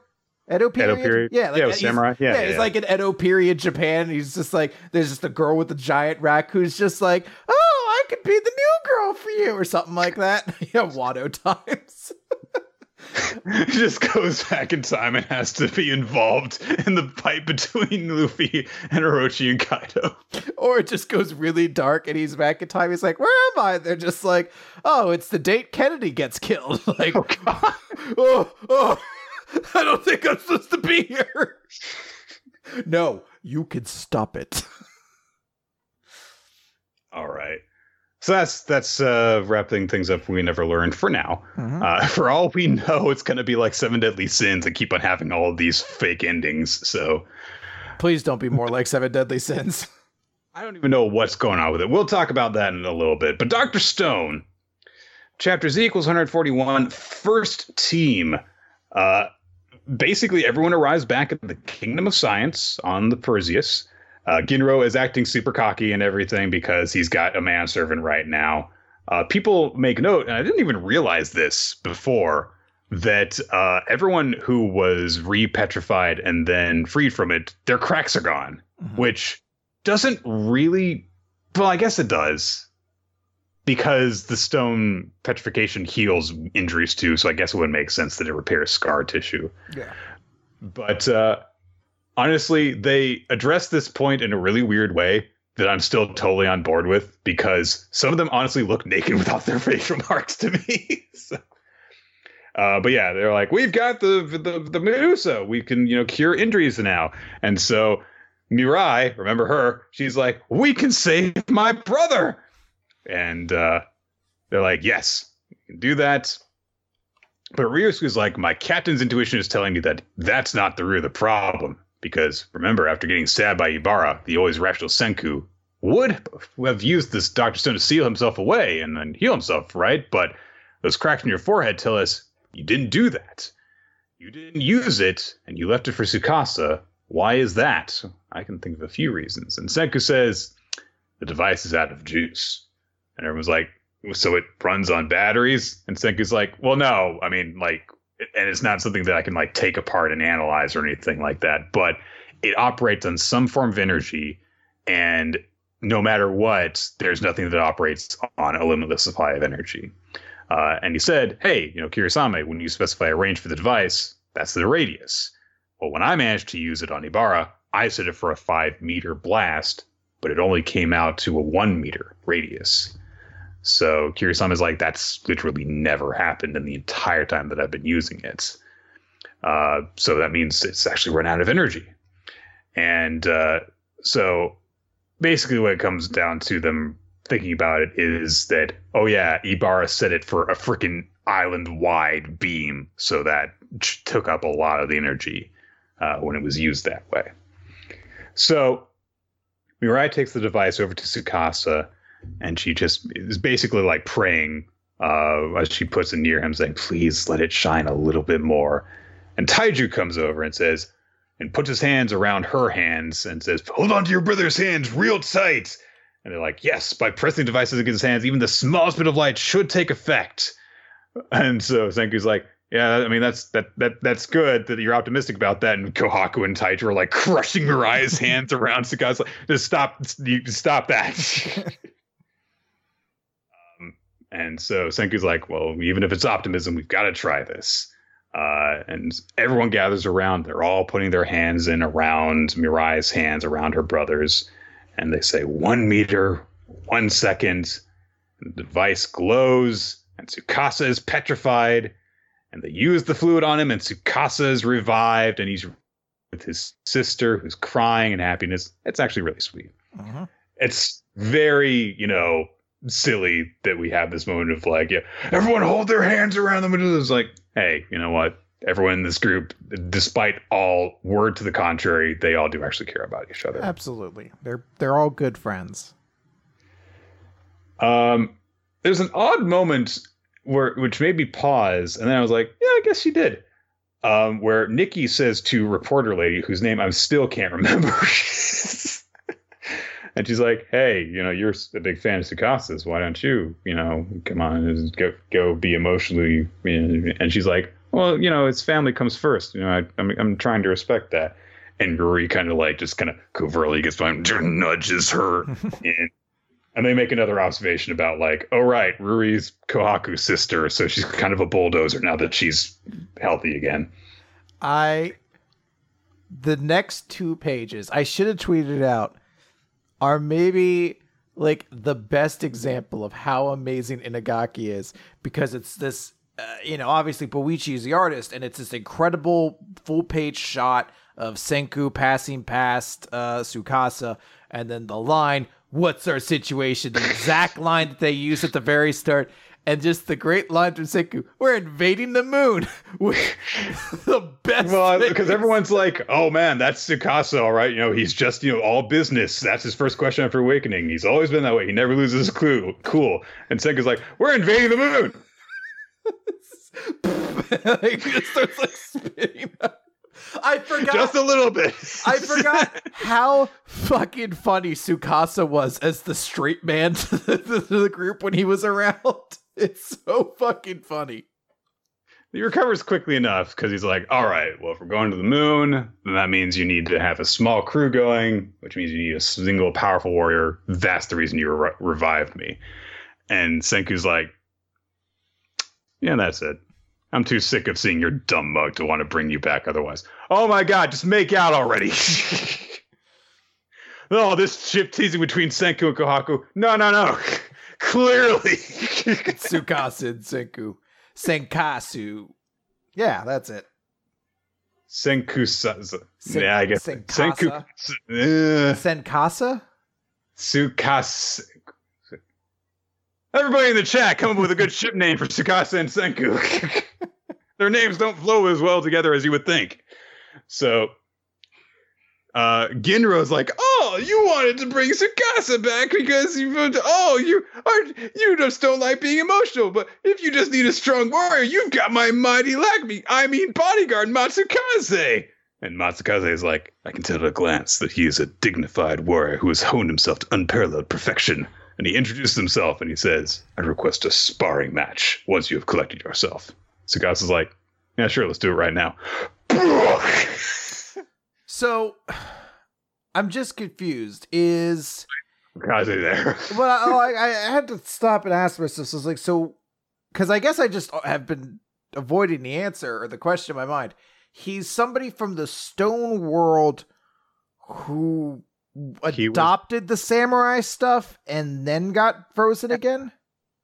I that is a question, I guess, because he is definitely meant to be very samurai-esque. Because they specifically but say if he were to period. learn our modern martial arts, so he can't be right. someone from the current day who had that attitude. Right. So he was at some point in the history of the Kingdom of Petrification, um, presumably. God, it's it's really hard but to like, figure out. But he's so. Like they, like samurai didn't exist in the stone world. I know, Chris. So I'm like, where did, like, where did he get all these gimmicks from? Well, I mean, they did. The Hundred Tales did include, you know, pop culture references all throughout them. I guess, and I guess they were shared over there. I just had to stop. I was like, is he from? Because there was a moment I was like, did they freeze one person from Edo period Japan and just leave him stuck and then he got unfrozen here or something? Well, and also Ginro bears a striking resemblance to his former master, but Soyuz was the only one who came directly from the Kingdom of Petrification over to the Kingdom of Science, or uh, rather uh, Ishigami Village. Um, I am. There are a few parts of Doctor Stone where I would like to actually have A, a direct, like, here is a timeline of where everything in history happened, where these people We're went over here, out, yeah. these people went over here, because there was migration between them, and everything started off because they were the two members of the crew of uh, that went up with Byakuya, who went out to try and see if they could find something, and presumably that's where... So, it's weird, and I will admit freely that I don't know exactly how stuff played out. And so your question is a valid one of exactly how did this happen? So, yeah, but hey, he's not just an otaku either. Like you would, it would be easier to buy if you were from the modern world and he acted this way because he's a dork. So, yeah. Um, Yo, uh, is like, oh, Sukasa's at full strength. This could be bad. Like if he start and he's like, hey, if you start thinking about killing Senku, then Sheriff Yo's going to shoot you. And nobody really buys him because he's clearly really, really nervous. Yo looks so weird without his stone eye patch. Mm. So weird. Maybe he gets a real one soon. So Sukasa's like, Matsukaze here is strong. If you, you know, you saying you want me to, me to join the King of Science as a warrior, I mean, that's that would be shameless. I, I can't do that. I've... I smashed too many statues. I tried to create a world honoring my ideals, and I can't, you know, erase that past. And Senku's just like, eh. And Taiju points out, hey, Yuzuriya put all those people back together, too. So there's that as well. And Senku says, you can ruminate on all the annoying stuff until we go bald. Do it later. The fate of humanity is at stake now. All business. Uh, and... uh There's a weird moment, but it's a sweet moment as well, where Suika's like, hey, so if the device is not going to work anymore, you're not going to pet- get petrified again, so does that mean you're always going to have the cracks on your face? And everyone's like, aw. And Suika's like, I don't care, you guys. And they're like, well, hey, you know, um, well, Genin is rather like, you know what? Only Senku having the markings, though, that's not fair. I want some more paint, too. And he takes out some ink or ju- or juice, something like that, and he puts his, you know, his Cheshire grin kind of mark back on. And Senku's like, why are you doing that? And Gen's like, it's simple. The day we remove this war paint will be the day we triumph over the petrification threat. And everyone who had markings on before draws them back, back on. We get this big group shot of, like, you know, Ryusu with it on his fingers and Taiji with it on his face. Yuzuriha with her weird spiral mark on her arm. And uh, he offers it over to Tsukasa. Uh, and he's like, hey, won't you join us? Or are you just going to whine about having blemishes on your skin? And Tsukasa says, thank you again. And everyone else. And he puts his kind of lion claw marks back on his face. And we get Tsukasa Shishio has joined the party. So everyone's back together. And now they're going to plan their invasion of the moon. Yep. This is a very good chapter. It's so cool to have Tsukasa back. I like the way we got everything together. Um, I like the little moment of everyone redrawing their marks. It's a very silly, goofy gesture, but it is very cool for the moment of everyone like, hey, if Senku's going to keep them, we're going to keep ours too. While also keeping like the design aesthetics that kind of made characters more interesting. Like, it'd yes. be weird having Gen without like the smile crack kind of thing. Yes. Like that. It's, um, It's, you know, kind of that moment of like, you know, the straw hats with the mark on their arm kind of thing. Not nearly as powerful, but it's a nice gesture. And it's nice to have that, you know, visual like Tsukasa is going to be part of this group now because he's putting he is joining in with this ceremony with yeah. everyone. So, all right. This chapter will not take me long to talk about. Chainsaw Man Chapter sixty, Tranchi and the Fiend's forty-nine person massacre. Uh, so the fight is on between uh, Denji's bodyguards uh, and all of the peep, all the puppets and stuff that Santa Claus has sent after them. The Angel Devil uh, calls out their sword and cuts a number of them down uh, using the lifespan weapon.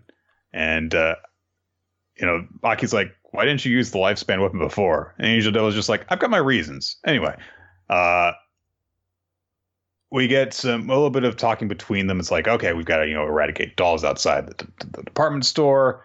Get ready to use your firearms. Get ready to use your devils. Uh, there's a number of people working for the agency that were gathered outside, and Chuan Ji runs into them and says something.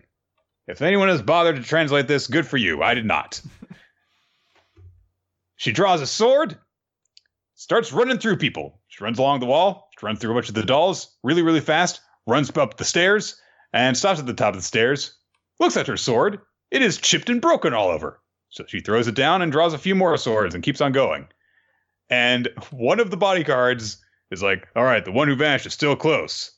One of the devils that was with Chuanji, the one with the weird thing coming out of her hair, starts speaking. And uh, the agents are like, speak Japanese. And one of them's like, it's the devil that can make you disappear. So Sato, use your devil. And Sato's like, yes, sir. And he's like, Sato, something's wrong with your face. Sato. And their faces start falling apart horizontally. And all the agents' faces fall apart horizontally. And all the puppets that Chuanji passed on the way up the steps and on the street, their heads fall off. And all of them fall over. And their bodies fall off. Oh, they're in mid-run. And they're all dead. It is supremely cool. It's just like five straight pages of watching people's heads just get cut off. Well, th- we saw them get cut off while she was running through them. It's them realize they've been ki- they've been killed now. Yeah, because she was so quick and so precise. It's that typical, you know, big samurai showdown moment. Oh, I just realized I've been cut kind of thing. To the nth degree. This is absolutely ridiculous, but it's really cool. And uh, the Chuanji has come up to uh, the Angel Devil and Aki and this agent Nakamura, and it's like, defend! You're going to die! Uh, but um, Nakamura, I guess, uh, his head falls off while Aki uh, charges in in front of the Angel Devil, deflects Chuanji's sword strike and uh, manages to prevent them from dying, but they have been knocked unconscious. And uh, now Chuanji is standing before the remaining bodyguards and Denji and Power. And that's where we end the chapter. So cool action, action sequence. Great introduction to just how absurdly powerful this woman is. And we haven't even seen what her devils can do yet.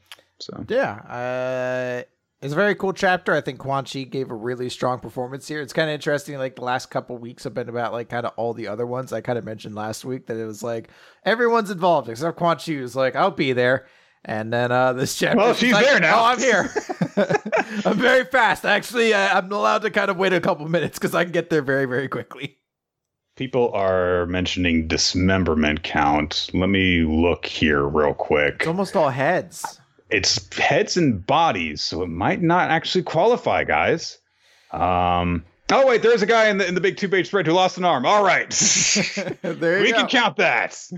On to the list. All right. Promise Neverland. Let's talk about the pro- uh, Seven Deadly Sins. Seven Deadly Sins, my yeah, bad. Seven Deadly Sins, chapter three forty-three, the ever an Everlasting Kingdom. This one's actually going to be a very quick chapter. Um, so last time, Arthur was like, wait a minute, I figured out the way to beat Chaos. And um, he did it. He beat Chaos. I'm not one hundred percent certain. Chaos does this whole spiel like, you could never defeat me, I'll just come back, I'll absorb you, everything will come to dust, everything will be destroyed. That's the nature of Chaos. And I guess because Arthur then made him realize, like, because he says, I'm the king of Chaos. So I guess he's like, oh, I guess you control Chaos. I'm not one hundred percent positive what the actual, like, crux of defeating uh Cat Kaith Plug was. I that's what I can figure from this chapter, but part of the chaos is inside you, and I control all chaos. Yeah, so I I guess he won. Um and his sword is all good now. It's it just has uh, feathers and angel feathers flying into it. It doesn't have any of the bats flying into it anymore. So it's all good. Only good is in the sword now. Um the art's extremely good. I'll say that for this chapter. Uh, and then after being victorious, uh, Melius like, hey, you know what? A man just can't take a pack of promise. Once he said it out loud, you know, we're always going to be standing with you. Even if you take the wrong road, the seven deadly sins will be with you. And that's how the chapter ends. So you get like a faraway shot of mm-hmm. all the characters standing there, as we see like the boar hat in the foreground, the moon in the, the background. It's a very beautiful shot. There's some really cool art here. This was an extremely disappointing conclusion yeah. to this fight. Because it happened so quickly, and nothing really happens in it. And uh, also in the, looking at it in, you know, uh, a macro perspective as opposed to, you know, just what happens in the chapter itself. Um, all right, so that's it with all the chaos and the Merlin's True Motives thing. That's like, we're all done? Is that it? Uh, I guess so, which to that point, why didn't we just end back where we were and or, make like an extra story afterwards or something like that? Or like, do this before all the stuff with the Demon Emperor thing or something like that. Let's make it out like this was the last third we had to resolve. And then, okay, time for us to go into the sunset, and then bam. And then you can, because it's getting increasingly difficult to get a grasp of what the hell is going on with this series, because it feels as though we are past the ending at this point. Because we, the Demon Emperor stuff, as odd as that was, it was an intense battle that involved the entire team. A member of the team sacrificed themselves in order to bring down the bad guys. Uh, it resolved things between uh, Meliodas and, and Zeldris in terms of their relationship. Um This, obviously, there was the dangling plot thread of what had actually happened with Arthur and what was going on with Merlin. But I'm reminded of, with Bleach, how I took the stance of, um, okay, the series should have just ended after Aizen was defeated. And people were like, well, no, because, and I don't mean people, I mean, you know, Bleach fans who disagreed with me were like, well, there was all the stuff with, you know, we wouldn't have found out what happened with uh, with Zaraki and his past and Yachiru. And we wouldn't have found out about the stuff that happened with, you know, like Shunsui and Nanao and all that. There was all this stuff that we wouldn't have gotten.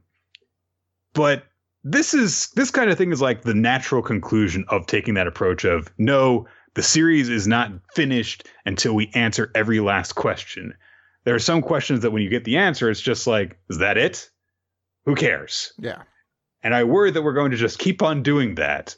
We're going to just keep on having these things, you know, that aren't necessary for the main plot get addressed, when sure, it would be a little disappointing for them to never be brought up. but they aren't necessary to the main story that has already been told. Now, if it turns out that this was a, a kind of in-between thing for launching an actual arc after all this, then okay, fine. But it's looking Some, like that's not going to happen. I was going to say, if that's the case, something in the arc needs to happen that's not the central thing about what's happening. Like, none of the Seven Deadly Sins grew or really had any involvement with this story. No. Outside of Galther, I guess, sticking up for Merlin. Like, this was kind of about Merlin, and there was that small moment there. But, like, Bond, Diane, and King were just bodies in this entire arc. They, they were irrelevant. Around. Yeah. They did not do anything in the fight that was, you know, important or anything like that. And that's the other thing, is that it seems as though everyone is at the point where they have reached the conclusion of their character arcs. So, I mean, you can tell more stories with characters who have been through that, sure. Um, but it, it, the series is at a point where it seems like, you know, you it's ready to fit into the package and deliver. And it's like, no, I've got to put more stuff in it. Mm-hmm. And then if you do that, you're like, okay, well, now it doesn't all fit in the box, and I've got to get a new box, when it would have fit perfectly if you would just stop there. All right. The Promised Neverland. This is so weird. Um, so last time Peter Rodri was like, I'm your papi. And Oliver held him at gunpoint. It was like, no, you're not. And so we get a big thing leading up to that moment again. Which, you know, turns obviously, you know, point, points out it is important to point out. Yeah, Peter, you're full of bullshit. This entire system of like you wouldn't exist with because if it weren't for me. Like, yeah, we also wouldn't have lived an existence of suffering if not for you. All these people wouldn't have died if you weren't for you. All these people being raised just to be devoured. There are so many people who have died and shed tears because of you. So fuck you. And anyway, our dad, you're not our dad. And it is nice to bring up the point of, hey, Lucas was our dad. And all the people there who were holding him at gunpoint were people that Lucas looked out for in, Gold, in Goldie Pond. Except for Aishi. She's just also there. Yeah. um, but that is a nice point to, to make, uh, honestly, of like, hey, you know, how dare you call yourselves our father when our real father actually, you know, cared and looked out for us. So he demands Peter Rothery get down on his knees. Hey, Vincent's not actually dead. Okay. Thank God. uh, and we get an actual like kind of in between thing of like, oh, this is how this happened, which is that uh, Hayato was sent to go and get backup by Vincent. And uh, so he did. And there is a cool little moment in, in this where it looked like Oliver was going to die, I guess. And he ran in and kicked him in the fucking back. And uh, yeah, so everyone's good. They're, everyone's safe now. They've got control back. Uh, Emmett and Norman and Ray are okay. They've taken some of the other human guards down. And uh, yeah, turns out everything's fine. All that stuff that Peter Rothery said about like, no, we've turned the tables. You made a foolish mistake. No, no, he was wrong. They've got they've got everything okay. And so Norman says to Peter Rothery, now they've got him at gunpoint, you lose. And Rothery starts laughing and says, how stupid. What will you gain from killing me? Even if I lose, you have no escape route and no chance of winning. And they're like, we disabled the system again. Oh! Well! Drat! And so Emma starts to launch into a bit of a speech herself. And she's like, what? No one can come and save me. All that's left is me. Let's see. I think you kids are forgetting something. And a mom shows up, and she's also got a gun. Everyone has guns in the Promised Neverland because this series is extreme and has been about violence from the beginning. Everybody had guns. Oh, all of them are suddenly surrounded by about two dozen moms, each of them armed with a machine gun. And so despite the fact they've got Rothery at gunpoint, oh no, they're at a disadvantage. And they're like, were they able to unlock the doors? Oh, well... we did a thing, and then Rothery said he had undone the thing, but we said we had redone the thing, and I guess they undid the thing. It's, it's just been a point that's kind of flip-flop back and forth. Like, unlocking the doors is just like, we flipped the switch, I guess. Yeah, so, it's not like they're like, you recoded the missile to go to our house instead? Like, I mean... we opened the door. Yeah, they're not that hard, like... So, oh no. We all thought we had won, but we forgot about the moms. And guess who shows up there, of course, but Isabella. And she's also got a gun. Couldn't you just have her not have a gun? How much more intimidating would she be if she didn't have a gun in this moment? It would be so much more effective. Just less is more sometimes. So she points her scope at Emma while standing five feet away from her. It seems unnecessary to aim down the scope. And so she says, "Was it fun outside, Emma? You've destroyed everything. You fought and fought and fought and fought. But no matter how much, no matter how much you resisted, still ends up this way. Despair is unavoidable. You and everyone else returned. You didn't learn your lesson, and this is the result. All of you did splendidly. Perfect scores for everyone." And all the moms point their guns at Peter Rotary. And he's like, "Huh? You betrayed me, Isabella! You fucking told her that she wanted to escape this existence. And now, when you're held at gunpoint, and everyone else has been defeated, why should she save you? Like, come on, dude." So, I think I mentioned it before we started recording, but I'd actually not read like half the chapters this week. I think I started and realized there was no One Piece that I got disinterested, and I just closed the app for a minute, no. and I thought I had read them all. So I hadn't read a couple chapters this week, and I caught up on them, uh, except Promised Neverland, which I realized as we started, I was like, I didn't, I didn't read this. So I was reading it basically as you were going through and got to the big twist at the end. And I'm processing all of this in the span of like ten minutes, five minutes. And I'm just sad. Like, I'm just really sad. Like, I'm just like, God, this is such a limp dick kind of twist that I'm just... When was it? Uh, was it tw- the end of twenty eighteen or twenty seventeen? Because I forget exactly it when like, it was. It was like two years ago, I think. That we were basically talking about The Promised Neverland as like, this was maybe the best series of the year. And I think that I didn't do it because I was like, eh, it didn't take up enough of the year, I think, when it first debuted. And to see where it is now, it's just so uninspired and hacky at this point, and this should be the big triumphant conclusion. It's just stupid. Like, this feels like this should be the biggest moment. Mom mm. siding with the kids, the the idea that all of their valiant hope against hopelessness has finally earned itself, because in this moment their fight was the deciding factor, essentially, because yeah. they proved that this actually can happen. Mom's gonna side with them in this moment, and yeah. it just doesn't have any of the weight. And the kids are surrounded by characters that no one gives a fuck about. And the villain they have at their mercy is just so lame and uninteresting what? now. Like, I can't, like, I just think back to like two months ago where Peter Ratchery's like debut chapter kind of happened. I was like, ooh, this was a really good way to introduce him. Like a cool, calm, collected chess master who's going to be like their big opponent at the end. And then like in two chapters, he's just like, I'm your daddy. I own all of you. I'm the biggest, baddest boss. Like, oh. So, yeah. Um, very disappointed to see how the series has turned out. Um, and I think that this could have been good, even ignoring some of the disappointing stuff we had gotten before, because there were definitely parts of the whole uh, invasion of the royal thing, uh, thing that, you know, we did definitely like, especially in the moment.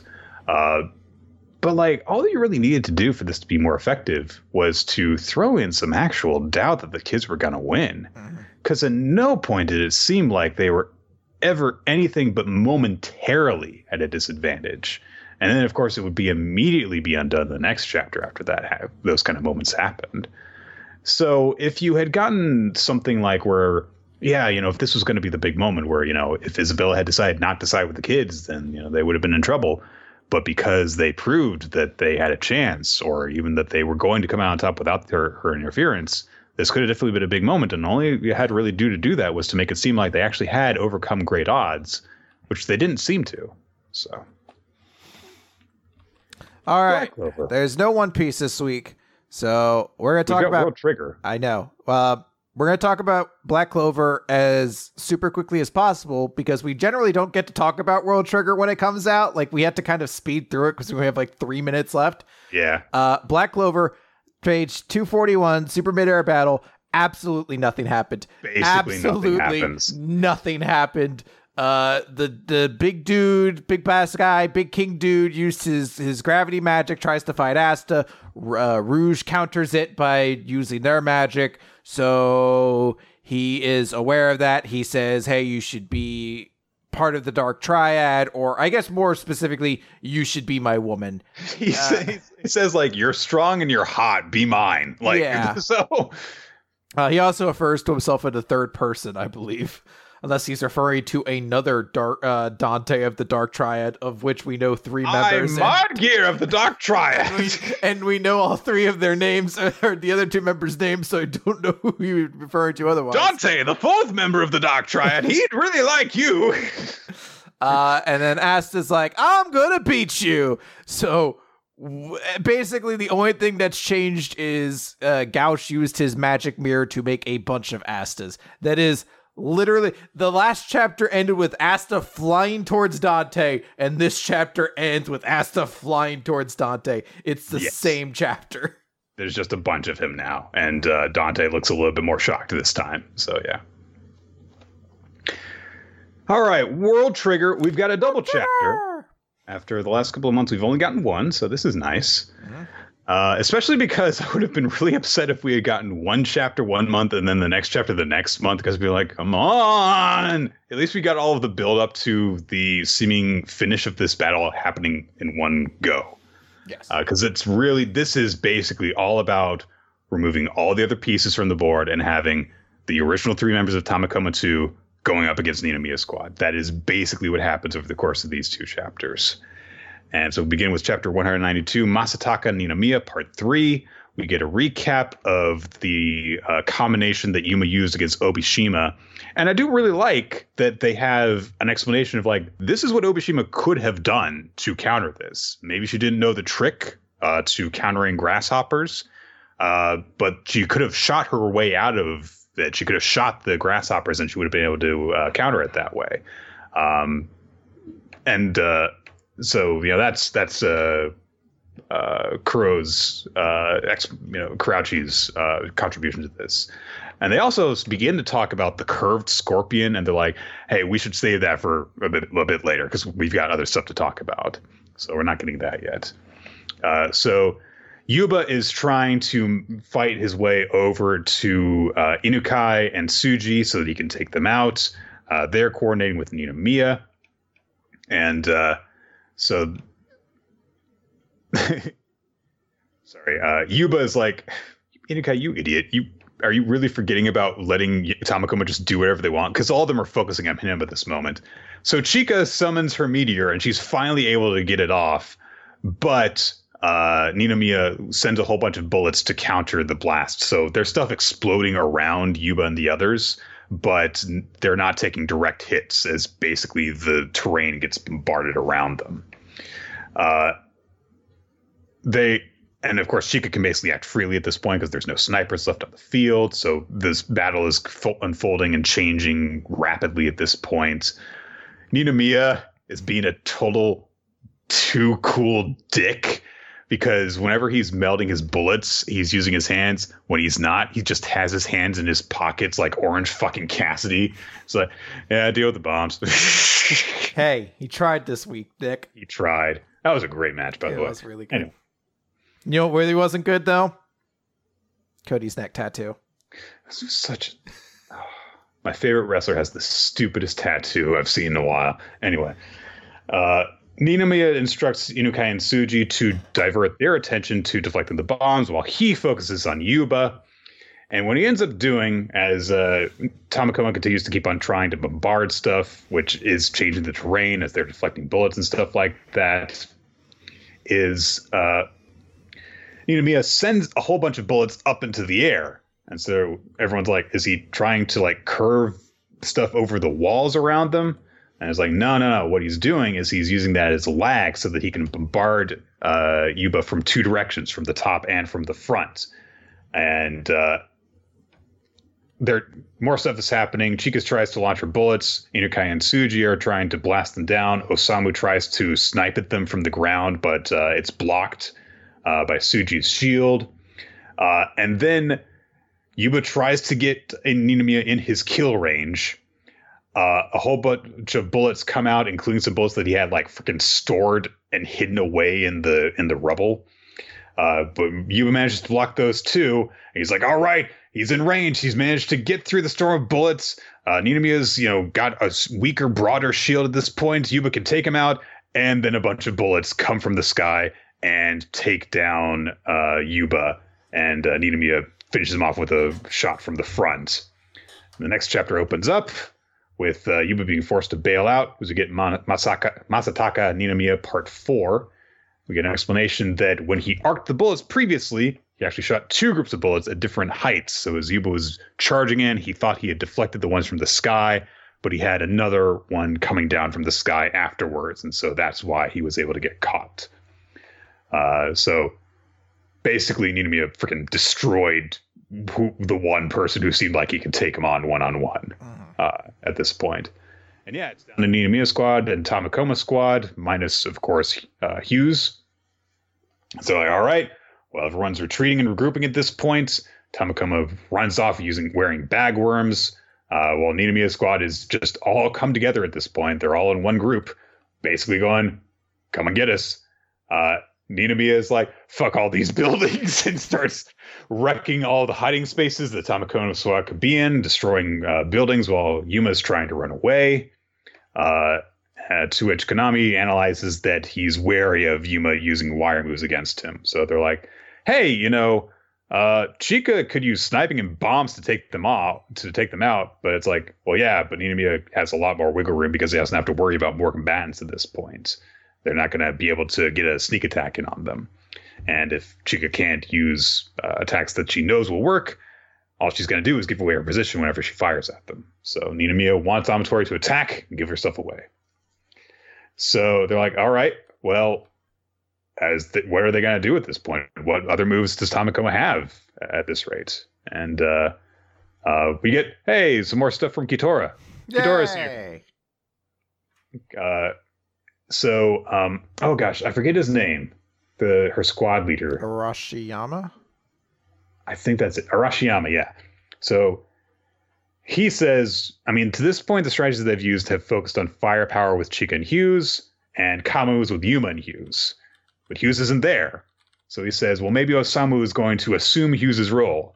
And Kitora says, that could be a challenge. The wire setup is a poor match against Ninomiya and his meteors. Not to mention the obvious massive gap in skill and experience. I completely forgot that was the voice we used, and I was, like, is Nick having a years. I was like, "Is Nick having years since I've gotten to do that? Why is he talking like that? It's been fucking years since I've used my Russian Kitora voice." So, but Arashiyama. Oh, that's said, that's not Arashiyama. That's um. It's. That's, uh, oh, fuck, what's Ashura. His name? No, it's, uh, Scruffy Hottie. Uh, fuck. Oh, is it? Yeah, that's not him. Oh. Rashiyama has, like, more bouncy right. hair, and he's a higher antenna. attitude. Yeah, yeah. You're right. Fuck, I can't remember what his name is. It's, right uh, now. Crow. Something with a fucking K. There's a thousand characters in the fucking but. series. So he says, I mean, it's true, uh, what you say, but I think that Osamu himself knows that better than anyone. So maybe he's got a bit of insight on what Tamakoma's playing. Karasuma, that's it. Ah, of course. That was it. So uh, they do this long analysis about Ninomiya's bullets. It's the one part of this, of this sequence that I was just like, don't care. So just just Jay Cutler at the ur- urinal, just don't care. He can use bullets that bend lots of different ways. He's very good. Okay, done. Uh, That's like yeah. four whole pages of how his bullets work, and I don't care. It is it is an interesting detail that they explain the way how homing bullets work and how you could set how strong they are. Otherwise, you would just be able to counter them easily if they were just like they just took the fucking straightest path possible. Right, and but, he can bend around buildings and stuff. It's such a long explanation, yeah. though. Um, and they also have to break down like, hey, so we don't actually know if Chika can aim at people still. And hey, the audience doesn't actually know if she's going to be able to do that uh, in the actual heat of the battle. So, hmm. Uh, I forget this, this light-haired guy's name who's talking with, uh, with Karasuma and Kitora. And uh, Karasuma's like, why do you conclude that? And she, he says, well, when she shot at Tanoka, it's, if she... Um, Ikumi, isn't it? I guess. I don't even remember who that is. I could just make up names. I'm like, that's uh, sure. that's uh, Qu- uh, Quibbo. That's Quibbo, isn't it? Quibbo from Quibbo Squad. He's the that's, number. Uh, he's the sixth ranked sniper. Nick, don't the, you remember? Nick, that's D'Brickashaw Ferguson. Come on. Yeah, it's the brick from the from D'Brickashaw Squad. If you just like started naming obscure two thousand seven New York Giants members, uh, like Nick, that's uh, that's uh, fucking uh, Kareem McKenzie, don't you reckon? That's Matthias Kiwanuka from Kiwanuka Squad. I actually don't remember those guys, so yeah. Kareem, Kareem McKenzie was our right tackle, and Matthias Kiwanuka was the defensive end. He kind of fell below the radar because it was Michael Strahan was the big yeah. one, O C U Minora, and then Justin Tuck was, was the young one coming yeah, up. Yeah. But he was he was part of the NASCAR package that Perry Fuel had that did fucking nothing. That shattered my goddamn dreams. Anyway, so he analyzed, D'Brickashaw analyzes that if if, uh, if Chika had kept her shots focused when she was shooting at Tanoka way at the beginning of the match, she could have broken through his shield and taking him down, but instead she like launched this barrage to everyone. So Carson was like, well, maybe the building blocked her line of sight. And he's like, are you playing dumb? And Carson was like, well, anyway, I feel relieved. After her first big blast failed, I was sure that her performance was going to suffer, but as of now, she's still ready and willing to fight. And that is definitely a big note, which is that, yeah, she was really worried when she had to, you know, summon the shield to as an emergency, but she's been following orders and just following the strategy and just, you know, actually been able to execute still. So can she take someone out on purpose, though? Ooh, ooh, ooh. So Ninomiya squad are talking amongst themselves, and they're like, hey, maybe they're going to try and run out the clock. Because, of course, Tamakoma squad only needs two points, and they get points for surviving.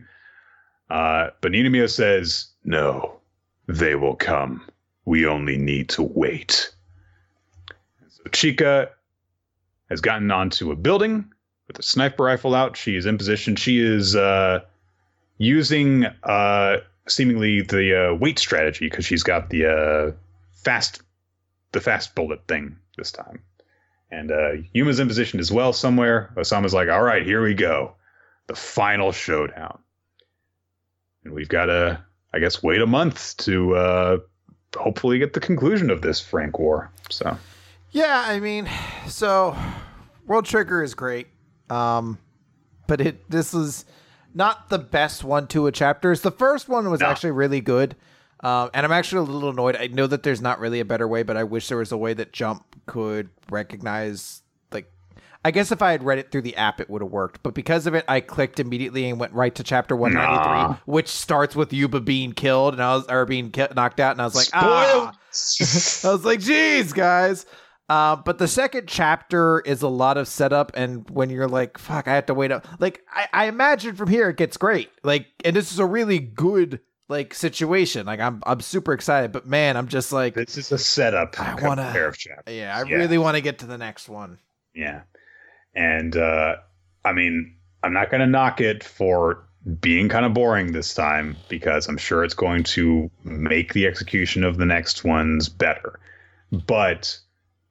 It was that this was not the best showing for, for the series, just in terms of like taking it in isolation and the fact we've got to wait a month in between chapters now because it's very important that Ashihara not get sick anymore. But uh, yeah, so anyway, let's talk about our favorites this week, Chris. All right. Uh, well, M V P favorite series. It's we never learn, right? It's we never learn. We never learn is everyone's chapter of the week. It actually is this week too. I like the joke was the other week that Actage won chapter of the week when I was like One Piece should have been it, but what we never learn actually did win everyone's chapter of the week this week. Um, yeah.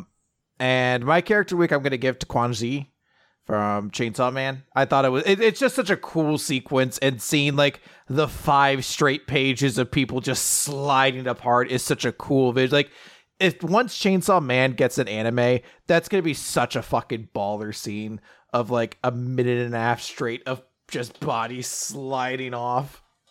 And hopefully uh the uh the art style won't look quite as bad as it does a lot of the time. Yeah. By the way, you still cannot access the last chapter in the app. It's just not there. My favorite, my favorite character this week was Mirko. Okay. Uh, you know, she got to have, you know, her badass moments and stuff like that. She got to crush her head between her thighs. Ha ha, tee hee. But uh, also, you know, getting more insight into her character and the way that, you know, why she's just all gung ho seemingly every time we see her. And uh, honestly, I mean, I keep on thinking to myself, like, is she just going to get disintegrated when Shigaraki comes out of that vat? Honestly, if she does, I kind of would be fine with it because, you know, it's she seems like just a very straightforward character that is instantly likable, but also, you know, yeah. you don't need to how you don't need to plumb her depths to find out what makes her tick. So, uh, and you agreed with uh, the almost unanimous decision of the audience. It was Mirko for almost everybody. There was like two votes for Chiyoko and like one vote for Kwanzi. So almost everyone else voted for Mirko uh, because uh, thick thighs save lives, I guess. Hashtag. Take it to the bank. Make a t-shirt out of it. There probably already is one. All right. Well, guys, that's going to do it for Weekly Manga Recap. Thank you for joining us for the live recording, which we do Wednesdays around seven thirty to eight Eastern Time. Uh, we do it here live on twitch dot t v slash Rolo T. And you can check out our past episodes on weekly manga recap dot podbean dot com. Uh, you can also follow us on Twitter at W M R Podcast for the official podcast account, at Rolotine, at Nick F. Time for your podcast hosts. Be sure to check out the Discord server so you can follow the discussions uh, of stuff. We also have a number of discussions on other various nerdy things, and you can also use that to find the spreadsheet that Ninja X three I maintains for us, where they keep track of uh, who is winning the character popularity polls and, and the favorite chapters, and also, of course, our recommendations, which people send in to us. Uh, that is actually the best way to make a recommendation for a manga for us to cover on the series, because it puts them all in a nice, convenient list for us all to look through. Uh, and uh, you can also just use the Discord server to, you know, just, you know, come hang out and say something, whether it be nice or mean. Please be nice. Special thanks go out to our Patreon supporters. You guys allow us to create bonus content for you guys to enjoy. We've been uh, putting up quite a bit of stuff recently. Um, yeah, I forget. What was it? What did we cover last time? What, what, oh yeah, we, we did a net, we did a Netflix thing. Yeah. yeah, we did a Netflix has an anime that should be up very soon, and uh, more bonus pods coming up very soon as well. So mm-hmm. t- uh, stay tuned for those. Special thanks to Steve Mann, our title artist. You can check out his work in a number of different places, including his own Patreon, patreon dot com slash Steve Mann. Infamous Planet for making the visual editions of our podcast, uh, as well as just the frame for the visual, which has all those nice images and stuff from the series we cover, and little windows for our ugly faces. Oh. And the opening sequence for Weekly Manga Recap was made by Milo Jack Stillitz. Check him out on SoundCloud. And Winston Del Cheddar. Check him out on YouTube. Do it. All right, that's going to do it, guys. We're off. Goodbye. Zoom. See you next con. You can't, he's never coming back.